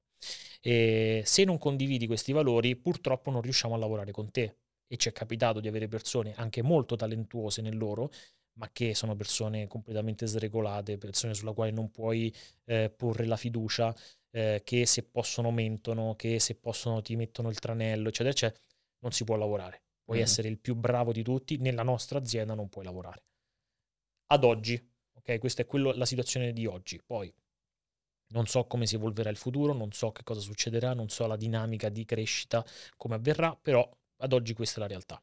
Sì, poi eh, guarda, mi- Alfio mi dice sempre, tu assumi le persone per le capacità e le licenzi per il carattere. Sì, che sì, sono, sì, sì, cioè, è fine... Perché a un certo punto tu le persone, cioè, un- per un ruolo tecnico, ad esempio, una volta che sai fare quella roba tecnica, è indifferente chi lo fa, ok? È indifferente perché quella roba tecnica resta la stessa. Devi però lavorare con una persona magari sette giorni su sette, devi stare lì e fare le call e capirti e regolare determinate cose. Se ad esempio se io e Vigna non fossimo allineati e se non avessimo gli stessi valori e se non la pensassimo allo stesso modo su tantissime cose, non si potrebbe lavorare insieme. Puoi. È successo spessissimo che io finivo le sue frasi e lui finiva le mie frasi. Questo lo si crea solo lavorando tanto insieme, ovviamente, ma essendo delle persone che sono compatibili, che sono affini. Quando c'è veramente sintonia. Esatto, perché altrimenti non, non si riesce.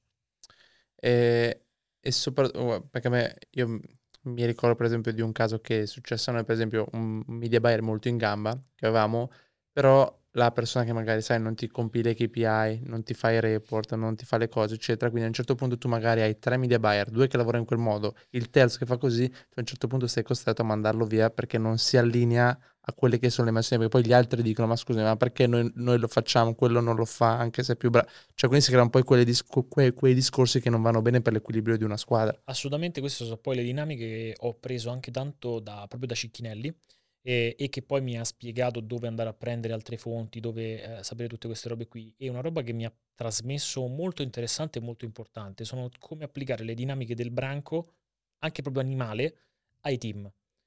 Esempio, in questo caso, se non c'è un leader forte, se non c'è una regola, se non ci sono delle- dei valori da seguire eh, comuni, il team si sfascia perché tu hai tre elementi. Uno distrugge l'equilibrio, uno fa quello che vuole, nel giro di poco tempo, 3-6 mesi, gli altri due faranno la stessa cosa. Perché? Perché sono giustificati a farlo. Perché il leader non è forte da far valere la sua, la sua eh, volontà Esatto. e quello si prende tutte quante le responsabilità, cioè si prende tutte quante le libertà che vuole. Sì, sì, non c'è una direzione chiara, non c'è una presa di decisioni eh, forte, quindi... eh, Noi, noi, ad esempio, su questa roba qui siamo cioè, completamente. Cioè, noi, o si fa così o non si può lavorare insieme. Anche le nostre fasi di colloqui, ad esempio, come, come noi assumiamo, come noi prendiamo dei collaboratori, c'è tutta quanta la tematica del ok, facciamo dei colloqui che cap- capiamo effettivamente i valori, capiamo effettivamente. Noi poi abbiamo un vantaggio su questa roba qui, perché assumendo e prendendo comunque delle collaborazioni nell'universo della formazione e nel mondo in realtà Big Luca, ok, quindi Big Luca centrico, è normale che eh, vengano che hanno appreso già i nostri valori o che comunque li hanno già interiorizzati, perché se noi prendiamo uno studente condividerà i nostri valori, Per condividerà un po' di questa roba qui e poi ne scopre altri o comunque cresce anche da quel punto di vista. Se così non è, eh, purtroppo non, non andiamo avanti. Sì, sì, poi è, una- ed è fondamentale per, una, cioè per un'azienda, cioè avere quel- una squadra così che poi lo vedi anche, io, io prendo sempre gli spunti dalle squadre di calcio, cioè comunque da- dalle squadre sportive, alla fine il, il- il discorso è uguale, cioè quando c'è un, allen- un allenatore che quando vede degli atteggiamenti di un giocatore che prende una decisione non lo fa giocare, lo tiene in disparte, è per dare una continuità alla squadra di capire come si deve co- comportare della stessa cosa in un'azienda, cioè alla fine... È, è complessissimo. Io ho, ehm, adesso l'ho interiorizzato molto di più, ma quando sono diventato amministratore, quando sono diventato il CEO eh, dell'azienda, eh, effettivamente il primissimo scoglio che ho trovato è stato proprio nella gestione delle persone. Ed è una roba complicata. Perché? Perché hai tante persone che pensano con la loro testa, che hanno i loro problemi, che hanno le loro pippe mentali, pensano determinate cose, che la sanno più di te su alcune cose, che quindi ti vogliono dare l- l'indicazione. Ci sono tantissime dinamiche e saper gestire i team, saper gestire le persone, saper gestire le singole dinamiche che si vanno a creare in un team, che può essere piccolo, può essere grande, è primissima- la primissima cosa da dover imparare come imprenditore. Se non sappiamo gestire come imprenditore, come manager e come amministratore, se non sappiamo gestire le persone, se non sappiamo gestire il team, siamo fregati. Sono d'accordo. Completamente. Ti faccio questa domanda qua perché mi piacerebbe avere il tuo punto di vista. Cioè, quanto un'azienda può essere automatizzata eh, per un imprenditore? Cioè, seco- sulla base anche delle consulenze che hai fatto, delle situazioni che hai visto, cioè aziende automatiche che vanno senza la presenza dell'imprenditore, Ok. eccetera. Quanto quella cosa lì... Quanto può essere delegato? Esatto. all'infinito. All'infinito, può essere delegato all'infinito. Ci sono ovviamente dei limiti, ci sono ovviamente delle casistiche, ci sono aziende diverse e quindi hanno poi delle sia dei processi di delega diversi, sia dei processi proprio di come si realizza il prodotto o servizio, ma nella realtà di fatti tutte le aziende possono essere delegate tantissimo. Spesso non si fa per varie ragioni. Prima su tutto l'ego, che abbiamo detto all'inizio Ok. non delego, non faccio eh, crescere altre persone sotto, non do responsabilità perché se non passa da me non si fa. Perché come la faccio io non la fa nessuno. Ma non è vero, non diciamo cavolate, cioè, questa è la verità. Eh, seconda cosa, per mancanza di fiducia. Questo è un altro elemento che io vedo. Ego e fiducia. La fiducia è importantissima, ma se non hai persone che- della quale tu ti puoi fidare, non delegherai mai. Perché è normale che sia così quindi tu ti devi poter fidare, la fiducia ovviamente, eh, co- cosa che mi dice, dice sempre anche Big, passa da attenti strumenti di controllo, quindi io mi fido di te dopo che io ti ho controllato alla grande e continuo a controllarti all'infinito, perché non, non si fa altrimenti. Vabbè, è una delega con controllo sempre, non è mai una delega e poi Certo, buonanotte a sé. assolutamente.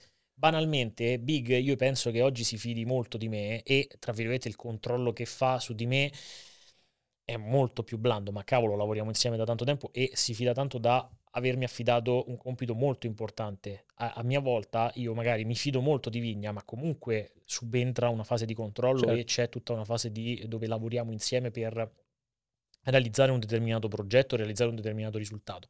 Il controllo resta sempre.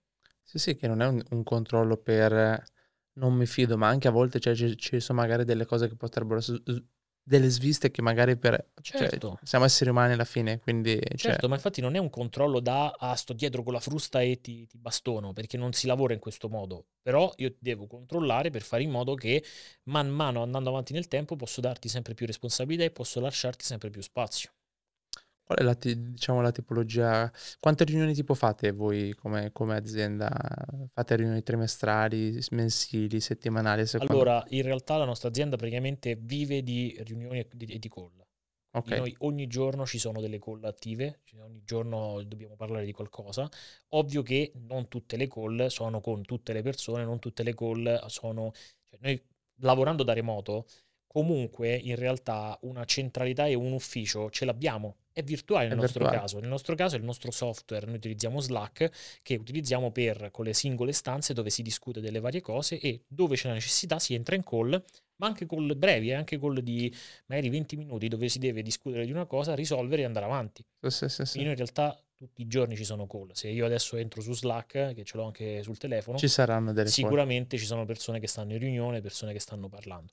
Poi l'altra cosa è che comunque ciclicamente ogni volta che serve facciamo delle riunioni più aperte dove ci sono magari tutti i manager dove discutiamo, che possono essere riunioni di formazione. Ultimamente da quando nella scuola abbiamo introdotto il ruolo del tutor, ad esempio, che è una figura che ti segue passo passo all'interno della scuola 7 giorni su 7, 24 su 24. Questo è in realtà il claim. Poi ovvio che le, gen- le persone dormono, però questa è la, è la realtà. Tu puoi andare a scrivere, puoi andare a disturbare, puoi andare a chiedere informazioni sempre. Queste persone ovviamente tutor devono essere formati. Sono persone che ad oggi sono tutti quanti i top manager, quindi sono le persone che già di loro svolgono un ruolo manageriale all'interno dell'azienda, all'interno del gruppo. Fanno da tutor ai clienti e questo serve loro anche per crescere, per capire come relazionarsi con eh, uno studente, un cliente, come entrare ancora di più nel vivo del- dell'argomento, facendo già marketing e facendo già, svolgendo già questo lavoro per l'azienda. Tanti di queste persone sono già persone che fanno consulenza, ma noi a queste persone facciamo training una volta a settimana, una volta ogni dieci giorni, in modo tale da allinearle. Il nostro training, ad esempio, è io e Vigna che, ok, adesso vi raccontiamo cosa è successo nelle ultime consulenze e vi diciamo quali sono i pattern che abbiamo riscontrato. E loro prendono appunti, capiscono, vedono, e poi c'è magari, eh, non lo so, Antonio, che, eh, perché già l'ho nominato, che dice, "Ah, guarda, a me è successo che questo studente in tutor mi ha chiesto questa roba qui e ho risposto in questo modo, però secondo me poteva fare anche così, poteva fare anche colà. Svisceriamo e io ti dico, guarda, visto che questa azienda già l'ho vista, già abbiamo seguita in consulenza, oppure è un business che conosco bene, ci sono tutta una serie di business che praticamente le consulenze sono quasi brainless, perché se mi arriva una persona che mi dice, "Allora, devo fare un'offerta su questo target e io magari l'ho già fatto 20 volte, ti dico già qual è la soluzione, senza che dobbiamo, ok, pensarla. Però mi arriva Antonio che magari non ha questa visione e gliela devo fornire io. Quindi Ok. gli devo fare training io, Vigna e altre persone che hanno fatto consulenza. E questo aiuta sia loro tutor, sia aiuta noi che facciamo le consulenze perché prendiamo dai tutor quello che il mercato dice ogni giorno. È figo, interessante, sì. E Slack, noi, noi utilizziamo Discord come, che più o meno forse il meccanismo dovrebbe essere simile. Sì, penso sia più o meno simile. eh, e sono le due un po' piattaforme che vengono utilizzate. Eh, avete delle, immagino che ne avrete di procedure, ok, in azienda, però certo. c'è qualche, eh, oppure per reparto, cioè ci sono dei- dei- delle, delle procedure particolari che i manager fanno per far sì che le cose funzionino come devono funzionare? Per esempio, cioè non so se avete delle situazioni di quel tipo lì. Sì, eh, ogni, ogni processo in realtà si trasforma in procedura. Nel Ok, momento in cui noi facciamo una cosa, ovviamente non è che ogni volta che la facciamo ricominciamo da zero. Sappiamo come si fa una roba. Esempio, eh, dobbiamo lanciare un'offerta mediante webinar. Spariamo così. C'è la Sì. procedura che ci dice cosa dobbiamo fare. Non è che ce la dobbiamo inventare, perché Avete già- sappiamo che funziona. ok, e quindi la procedura viene replicata. La macro procedura, esempio questa che ho detto adesso del lanciare con un webinar, al suo interno ha delle micro procedure. Cioè la macro procedura ci dice che dobbiamo fare delle mail di follow up eh, 15 giorni prima del lancio per fare registrare le persone opt-in, ok? Questa è una micro procedura. All'interno di questa micro procedura ci sono procedure ancora più piccole, cioè come si scrive le mail del primo giorno, cosa che elementi deve avere. E questa roba qui viene trasmessa a chi poi operativamente deve svolgere il lavoro e il manager ha il compito di, uno, scrivere questi processi, due, fare in modo che vengano rispettati. Bello, hai, hai parlato di, di webinar, che sfi- ehm, nell'ultimo anno e mezzo forse c'è la sfida un po' più grande dell'attenzione del pubblico, cioè oggi nessuno guarda più niente, il, il lead target guarda 3-4 minuti di un contenuto e poi non guarda più niente. Come state affrontando voi questi, diciamo, questo sfida? Allora, in realtà il discorso dell'attenzione è un qualcosa di ovviamente centrale, dobbiamo effettivamente avere molta, molta attenzione su questa roba qui. Ehm, abbiamo vissuto delle fasi all'interno del nostro mercato diverse. Siamo passati dal molto facile acquisire nuovi potenziali clienti al molto difficile, al quasi non si riesce più ad acquisire nuovi clienti. Parlo del nostro caso, eh. quindi noi abbiamo passato dei periodi dove eh, non si acquisivano tantissimi nuovi potenziali clienti, ma si tendeva a rivendere sulla stessa lista, quindi offerte dedicate esclusivamente a loro e ogni tanto entravano dai lati altre persone che magari eh, hanno scoperto il video, il canale YouTube, hanno scoperto l'iniziativa, sono state attratte da determinate cose, da un'intervista, da qualsiasi cosa.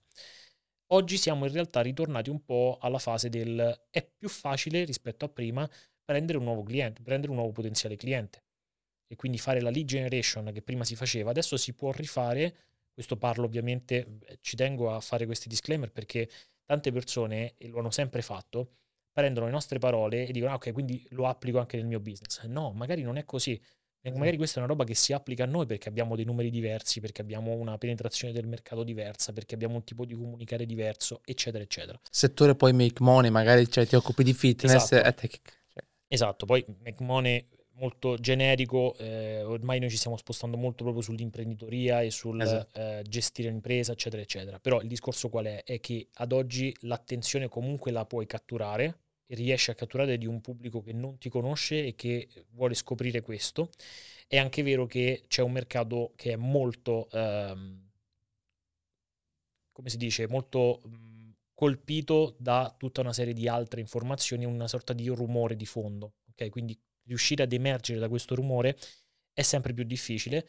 Lo si fa con i soldi, lo si fa con gli investimenti, cioè facendo in modo che le cose abbiano più qualità, che siano molto più presenti quindi molto più costanza e questo ovviamente è un costo e devi avere poi una qualità proprio di quello che dici e quindi deve trasparire da quello che fai, da quello che dici, la qualità delle informazioni e il risultato che puoi portare effettivamente. Ecco, hai, hai parlato di qualità, cioè quando parli di qualità penso che anche uno dei, degli argomenti riguardi la qualità di, di, come sei percepito, quindi video, di ciò che sì. trasmetti, eccetera. Voi avete alzato molto il livello da, da questo punto di vista.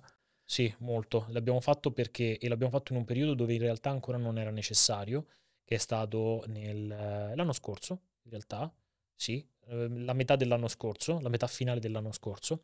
Eh, ancora non serviva così tanto, oggi serve molto di più. Quindi adesso chi non ha una qualità di un certo livello e se prima funzionava l'iPhone e ti, ti riprendevi, oggi questa roba qui no, perché? Perché c'è tanto mercato, c'è tanta per- c'è, ci sono tanti competitor che eh, usano questi stessi mezzi e quindi il discorso è devi cercare sempre di farti vedere come di più, come diverso. Po- posizionato meglio. Posizionato meglio. Poi, ovvio che allora se facciamo questo ragionamento non c'è mai, un fi- non c'è mai una fine, ok?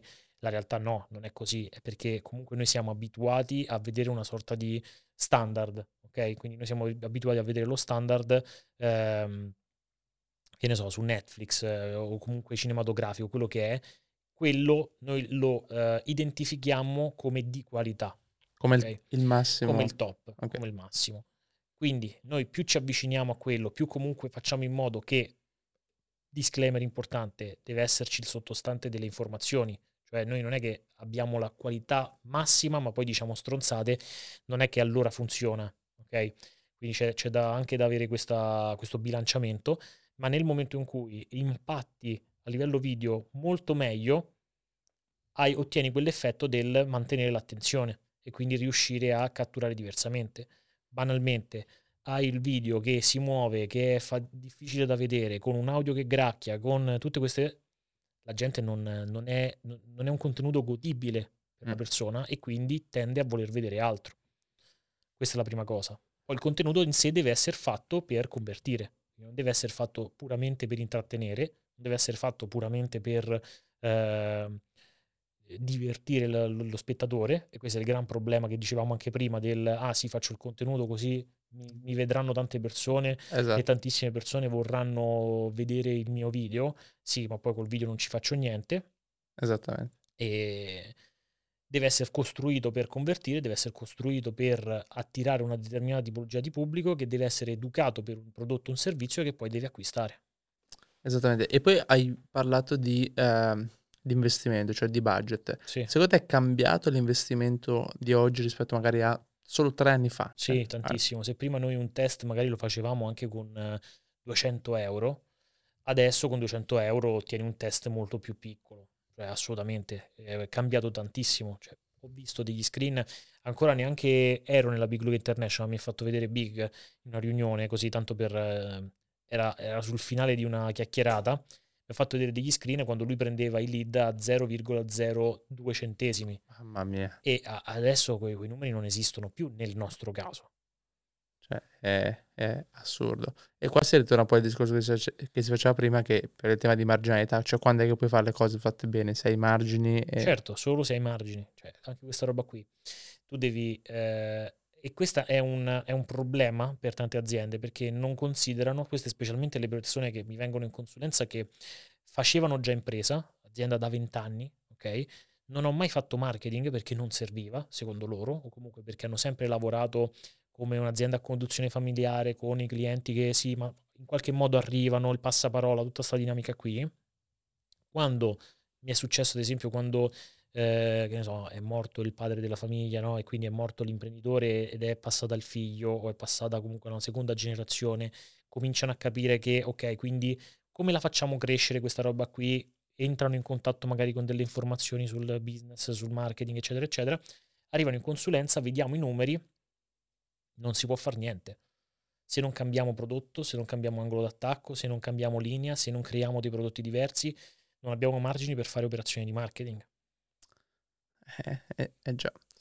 Ti chiedo questa cosa qua perché secondo me ehm, è legato molto più al mondo della formazione, cioè quanto un'azienda di formazione, cioè qual è la durata di un'azienda di formazione secondo voi media? Cioè nel senso un infobusiness ha, ha una longevità ne- nella nicchia make money oppure ha un discorso di inizio e fine? Dipende, dipende da tantissimi fattori. Torniamo anche al discorso del personal brand, perché ovviamente un personal brand, eh, allora poi anche a un livello di obiettivi, cioè un'azienda, un personal brand, un uh, business di informazione, un infobusiness, quello che è, eh, può avere una durata più breve, più lunga, anche dipendentemente da quello che è l'obiettivo dell'imprenditore in sé. Ok? Ad esempio, io voglio creare un infobusiness per diventare milionario, facciamo degli esempi questi proprio stupidi, ehm, arrivo all'obiettivo, magari smetto, perché ho raggiunto quell'obiettivo, perché ho eh, magari poi diversificato, magari ho, volevo avere quel, quel milione per poi investirlo, per poi fare cose, eccetera, per finanziare altri progetti, aprire un ristorante, fare altre cose Se fare altre cose. a quel punto magari smetto. Poi quello che succede nella realtà dei fatti è che quasi nessuno smette, perché poi magari ti piace, perché poi effettivamente eh, hai trovato quello che funziona. E, mh, quando finisce questa magia, quando finisce l'infobusiness, quando finiscono queste robe qui, quando le persone non capiscono che bisogna ottenere il risultato che ottenevi prima con un mezzo diverso, è solitamente più complesso. Tanti non l'accettano questa roba qui. Noi l'abbiamo visto quando c'è stato il passaggio dal facciamo in evergreen e quindi abbiamo semplicemente un funnel e portiamo traffico su quello, al devi avere più prodotti, devi avere più linee, devi fare upsell, devi avere una linea di vendita diversa, eccetera, eccetera. Tanti lì si sono fermati perché, ah, uno, non sono disposto a fare di più, perché non voglio delegare, perché non voglio creare uno staff grosso, perché non voglio crescere, perché eccetera, eccetera. Due, non ho la conoscenza, non, non sono a conoscenza di questa roba qui. Perché? Perché non, mi, perché non mi informo, perché non studio, perché non vengo in consulenza, perché non compro i corsi, perché eccetera, eccetera. E tre, perché semplicemente magari non gli va. Perché vogliono rimanere con quella, cioè essere snelli in quel modo. Vengono tante persone che dicono: Guarda, il mio obiettivo è maxare il forfettario. Ah ok, arrivare agli Arrivare a quello, vivere la mia vita, fare il libero professionista, avere io un assistente, gestire il mio tempo serenamente. Obiettivo eh, validissimo, Certo, perché poi A me che mi frega, cioè non è che tutti quanti devono diventare miliardari, eh, cioè, non- siamo tutti Elon Musk e non diventeremo tutti eh, nella lista degli imprenditori più, più ricchi del mondo. Cioè, Esatto. Quindi quella è la verità. Tutti devono sapere ascoltare i propri obiettivi. Questa è una roba molto importante perché eh, lì fuori tanta formazione, tante informazioni ti spingono a dire ok, arrivi solo se sei miliardario, solo se sei milionario, solo se hai numeri giganteschi, ma magari non sei fatto per quello. esatto. Ci sono tante persone che mi vengono in consulenza, specialmente giovani, cioè 22enne, che mi arriva in consulenza perché gli è stato detto che deve diventare milionario, che deve spaccare tutto, che deve- ma magari è una persona timida, introversa, che non ce la fa, che non vuole, che non se la sente.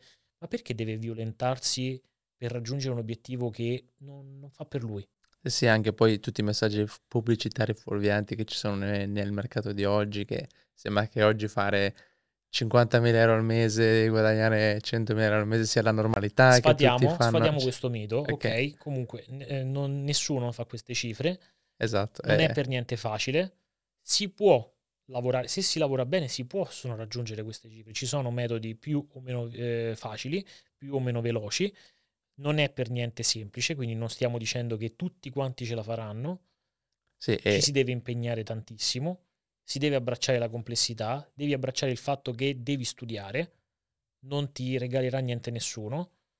e c'è devi- un'ossessione anche di lavoro c'è assurda. un'ossessione di lavoro e devi saper conoscere il tuo corpo, cioè tu devi saper conoscere che cosa veramente vuoi, qual è il tuo obiettivo, non l'obiettivo che ti è stato imposto da qualcun altro. Qual è il tuo vero obiettivo? È avere più tempo? È avere una, una carriera soddisfacente? È poter passare più tempo con la propria famiglia? È diventare milionario? È avere una Lamborghini? È- quali sono i tuoi obiettivi? Qualsiasi. Guarda, io a volte, perché a volte mi capita di avere, io ho lavorato in modo veramente assiduo per 5 anni, dal 2016 al 2021, quasi morendo, per dire, dietro gli ultimi due anni, 2022 e 2023, ma sto godendo un po' di più. Stai in pensione. No, no, no, no, no, no, non passiamo sto messaggio qua che non è così.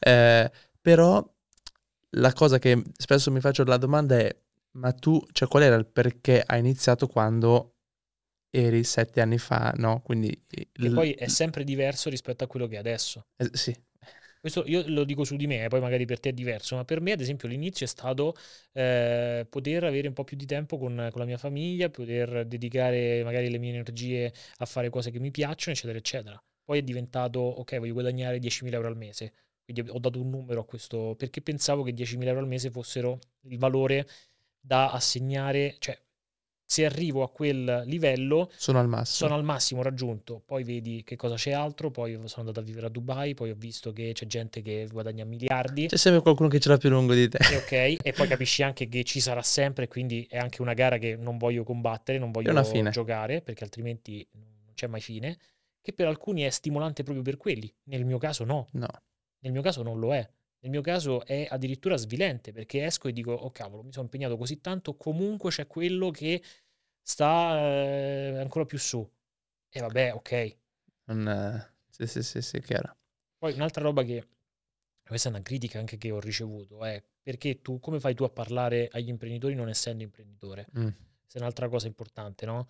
Io non sono imprenditore per scelta, perché il mio ruolo non, non- non è quello del fare l'imprenditore, è quello di Esatto. amministrare l'azienda, perché non voglio fare l'imprenditore, perché non voglio avere il peso di dover gestire questa roba qui, ma so come si gestisce perché? Perché lo vedo in consulenza e perché lo faccio all'interno della nostra azienda. Sì, sì, comunque amministrare l'azienda in qual mo- in- cioè, eh, alla fine è quello se non col fatto che non hai il sederino sul, Certo, cioè, sul fatto. certo, certo. Però Poi il concretamente sederino ce l'ho, tra virgolette, anche lo stesso, perché se io adesso dico un qualcosa, poi comunque eh, le, le conseguenze io Ce ce l'ho lo stesso, esatto. perché se succede un qualcosa, comunque io mi prendo la responsabilità di quello che dico, di quello che faccio. Quindi sì, in eh, realtà, tra virgolette, c'è lo stesso, però ovvio non è come eh, partire da zero e dire ok, metto la prima pietra e investo nella mia attività, investo nella mia cosa. Sì, sì, chiaro. Mm, però alla fine il ruolo finale rimane, eh, rimane... Sì, non so neanche perché poi mi mi è venuta questa cosa qui, però eh, cioè, è un tema. È No, è un tema tema. Anche, è anche il fatto del eh, come fai tu a fare consulenza non essendo in prima persona. Allora io non potrei fare consulenza a un personal trainer non essendo personal trainer.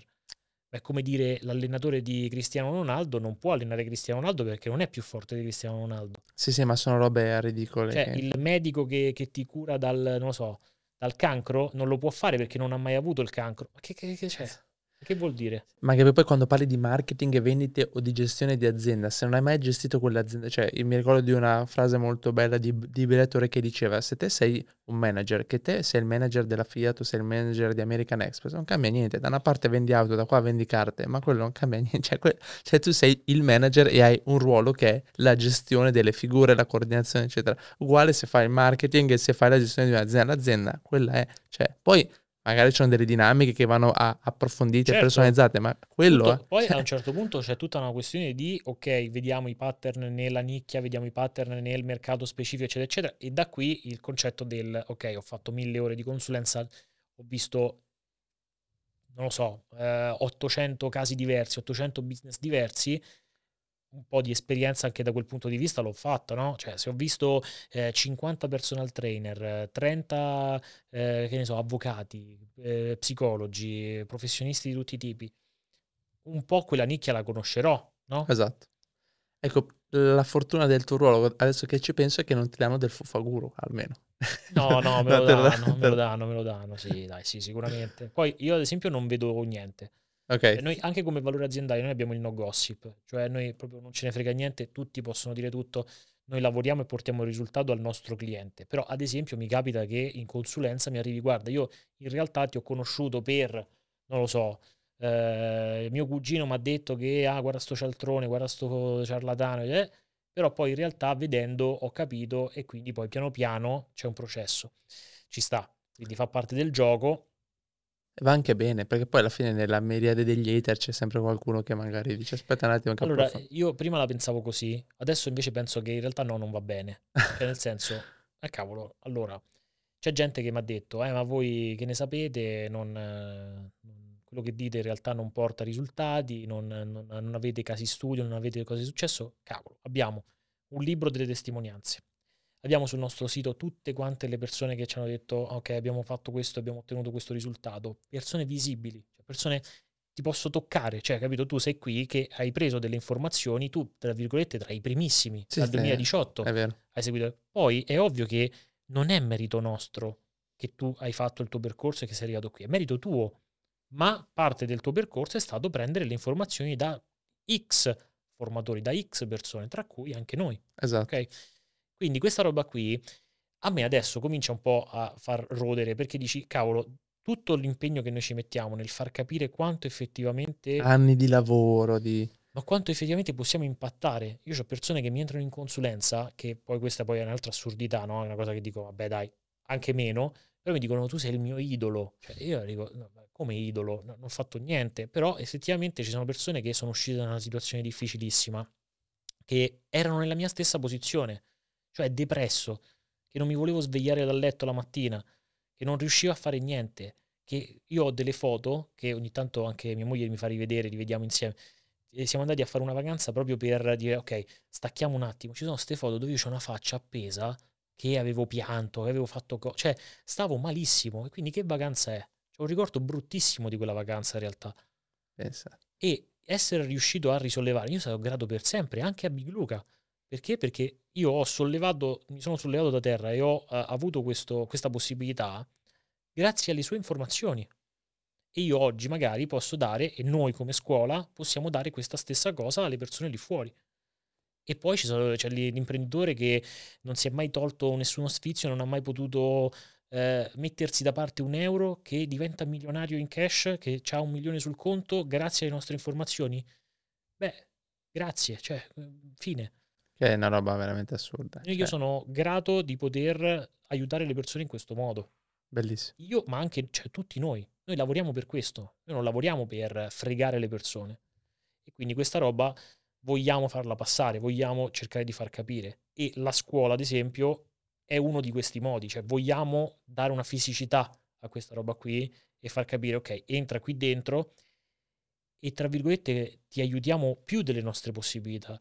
Cioè, non è un- solamente il compri il corso e poi cavoli tuoi, ma c'è un tutor che sta lì e ti dice, "Oh, guarda, bisogna fare sta roba, bisogna eh, aggirare il problema in questo modo, bisogna implementare questo software, bisogna fammi controllare le campagne, entriamo un attimo in call, vediamo questa roba qui, è avere un braccio destro in azienda che ne capisce, che vede tutti i giorni altre persone di questo tipo. E poi entri in consulenza, vieni in consulenza da me, ma in consulenza con Vigna, con il nostro sales manager, c'è bisogno di, che ne so, c'è un problema specifico nella rete vendita, eh, vale a parlare con chi vede tutti i giorni questa roba qui. Esatto, anche perché da solo non ce la fa nessuno, cioè, eh. eh, quindi devi, devi, partire da lì. Il percorso imprenditoriale è già di per sé un percorso solitario. Perché dobbiamo renderlo ancora più solitario? Se c'è la possibilità di entrare in un, in un circolo d'elite, in un club dove parliamo la stessa lingua e ti possiamo aiutare, siamo passati prima di te o abbiamo visto persone che sono passate prima di te con il tuo problema, anche i problemi che tu pensi no, questa roba ce l'ho solo io, in realtà no, in realtà già, già mi è capitato, ma anche problemi assurdi, problemi assurdi familiari tra soci, eh, persone che eh, veramente si sono eh, traditi a vicenda, si sono pugnalati alle spalle. A me è venuto in consulenza un ragazzo che mi ha detto, ah guarda, poi tra una settimana vengo in consulenza con un'altra persona che è il mio socio, ma non gli dire che già ti ho visto in consulenza, facciamo finta che non ci conosciamo perché non lo sa che sono venuto in consulenza da te prima. Questo succede. Sì, è assurdo noi ci siamo passati e quindi ti possiamo dare una mano e possiamo correggere tutta una serie di cose prima che succedano. Ok, obiettivo di scuola per ricchi? Dove... Obiettivo di scuola per ricchi, il monopolio assoluto, cioè fare in modo che tutta la formazione passi da scuola per ricchi e qualsiasi cosa che eh, sia inerente al diventare ricchi, fare soldi, avere successo economico con un'impresa sia dentro scuola per ricchi. E quindi togliere da, da, da, di mezzo tutto quanto quello che è effettivamente la fuffa, i bambini che vogliono farti vedere che si fanno i miliardi con non si sa come, con la magia. Vogliamo togliere le tutto. robe passive. Le robe passive che non esistono. E vogliamo togliere tutto perché fare impresa è una roba seria, diventare ricchi con un'impresa è una roba seria. Questo è un claim molto forte, è sempre quello del... Ehm, il 95% delle aziende nei primi 5 anni fallisce, il 5% che rimane dopo altri 5 anni, il 95% è fallito, quello che rimane non vuol dire che sono diventati milionari. Questa è la verità, vuol esatto. dire semplicemente che non hanno fallito, vuol esatto. dire che stanno a zero. Ok? Nella grandissima maggior parte dei casi vuol dire proprio che stanno a zero, quindi che cercano di sopravvivere. Noi vogliamo che questa roba cambi, vogliamo che ci siano sempre più persone, sempre più persone che fanno impresa correttamente, che portino valore al mercato. Quello Tutto qua. Grazie Simone di questa, di questa bellissima Grazie a te. chiacchierata. Colgo l'occasione anche di salutare Big, così che almeno eh, siamo... Certo, eh, ciao Big. lo salutiamo, ciao Big. Tu devi sapere che tutte le persone che passano dal podcast ricevono quello che è la nostra mascotte, il nostro, diciamo, trofeo, ovvero ah. il cappellino Cavolo, cash flow. Secondo me, secondo me, ti dice male perché io solitamente ho la testa gigantesca e quindi e, e dice che, eh, esatto, quindi questo Però è molto tuo, bello, grazie. È il tuo regalo. Mille. E niente, ti ringraziamo quindi per essere stato qua e continuate a seguire il podcast e noi ci vediamo in una prossima puntata. Ciao. Ciao, ciao a tutti.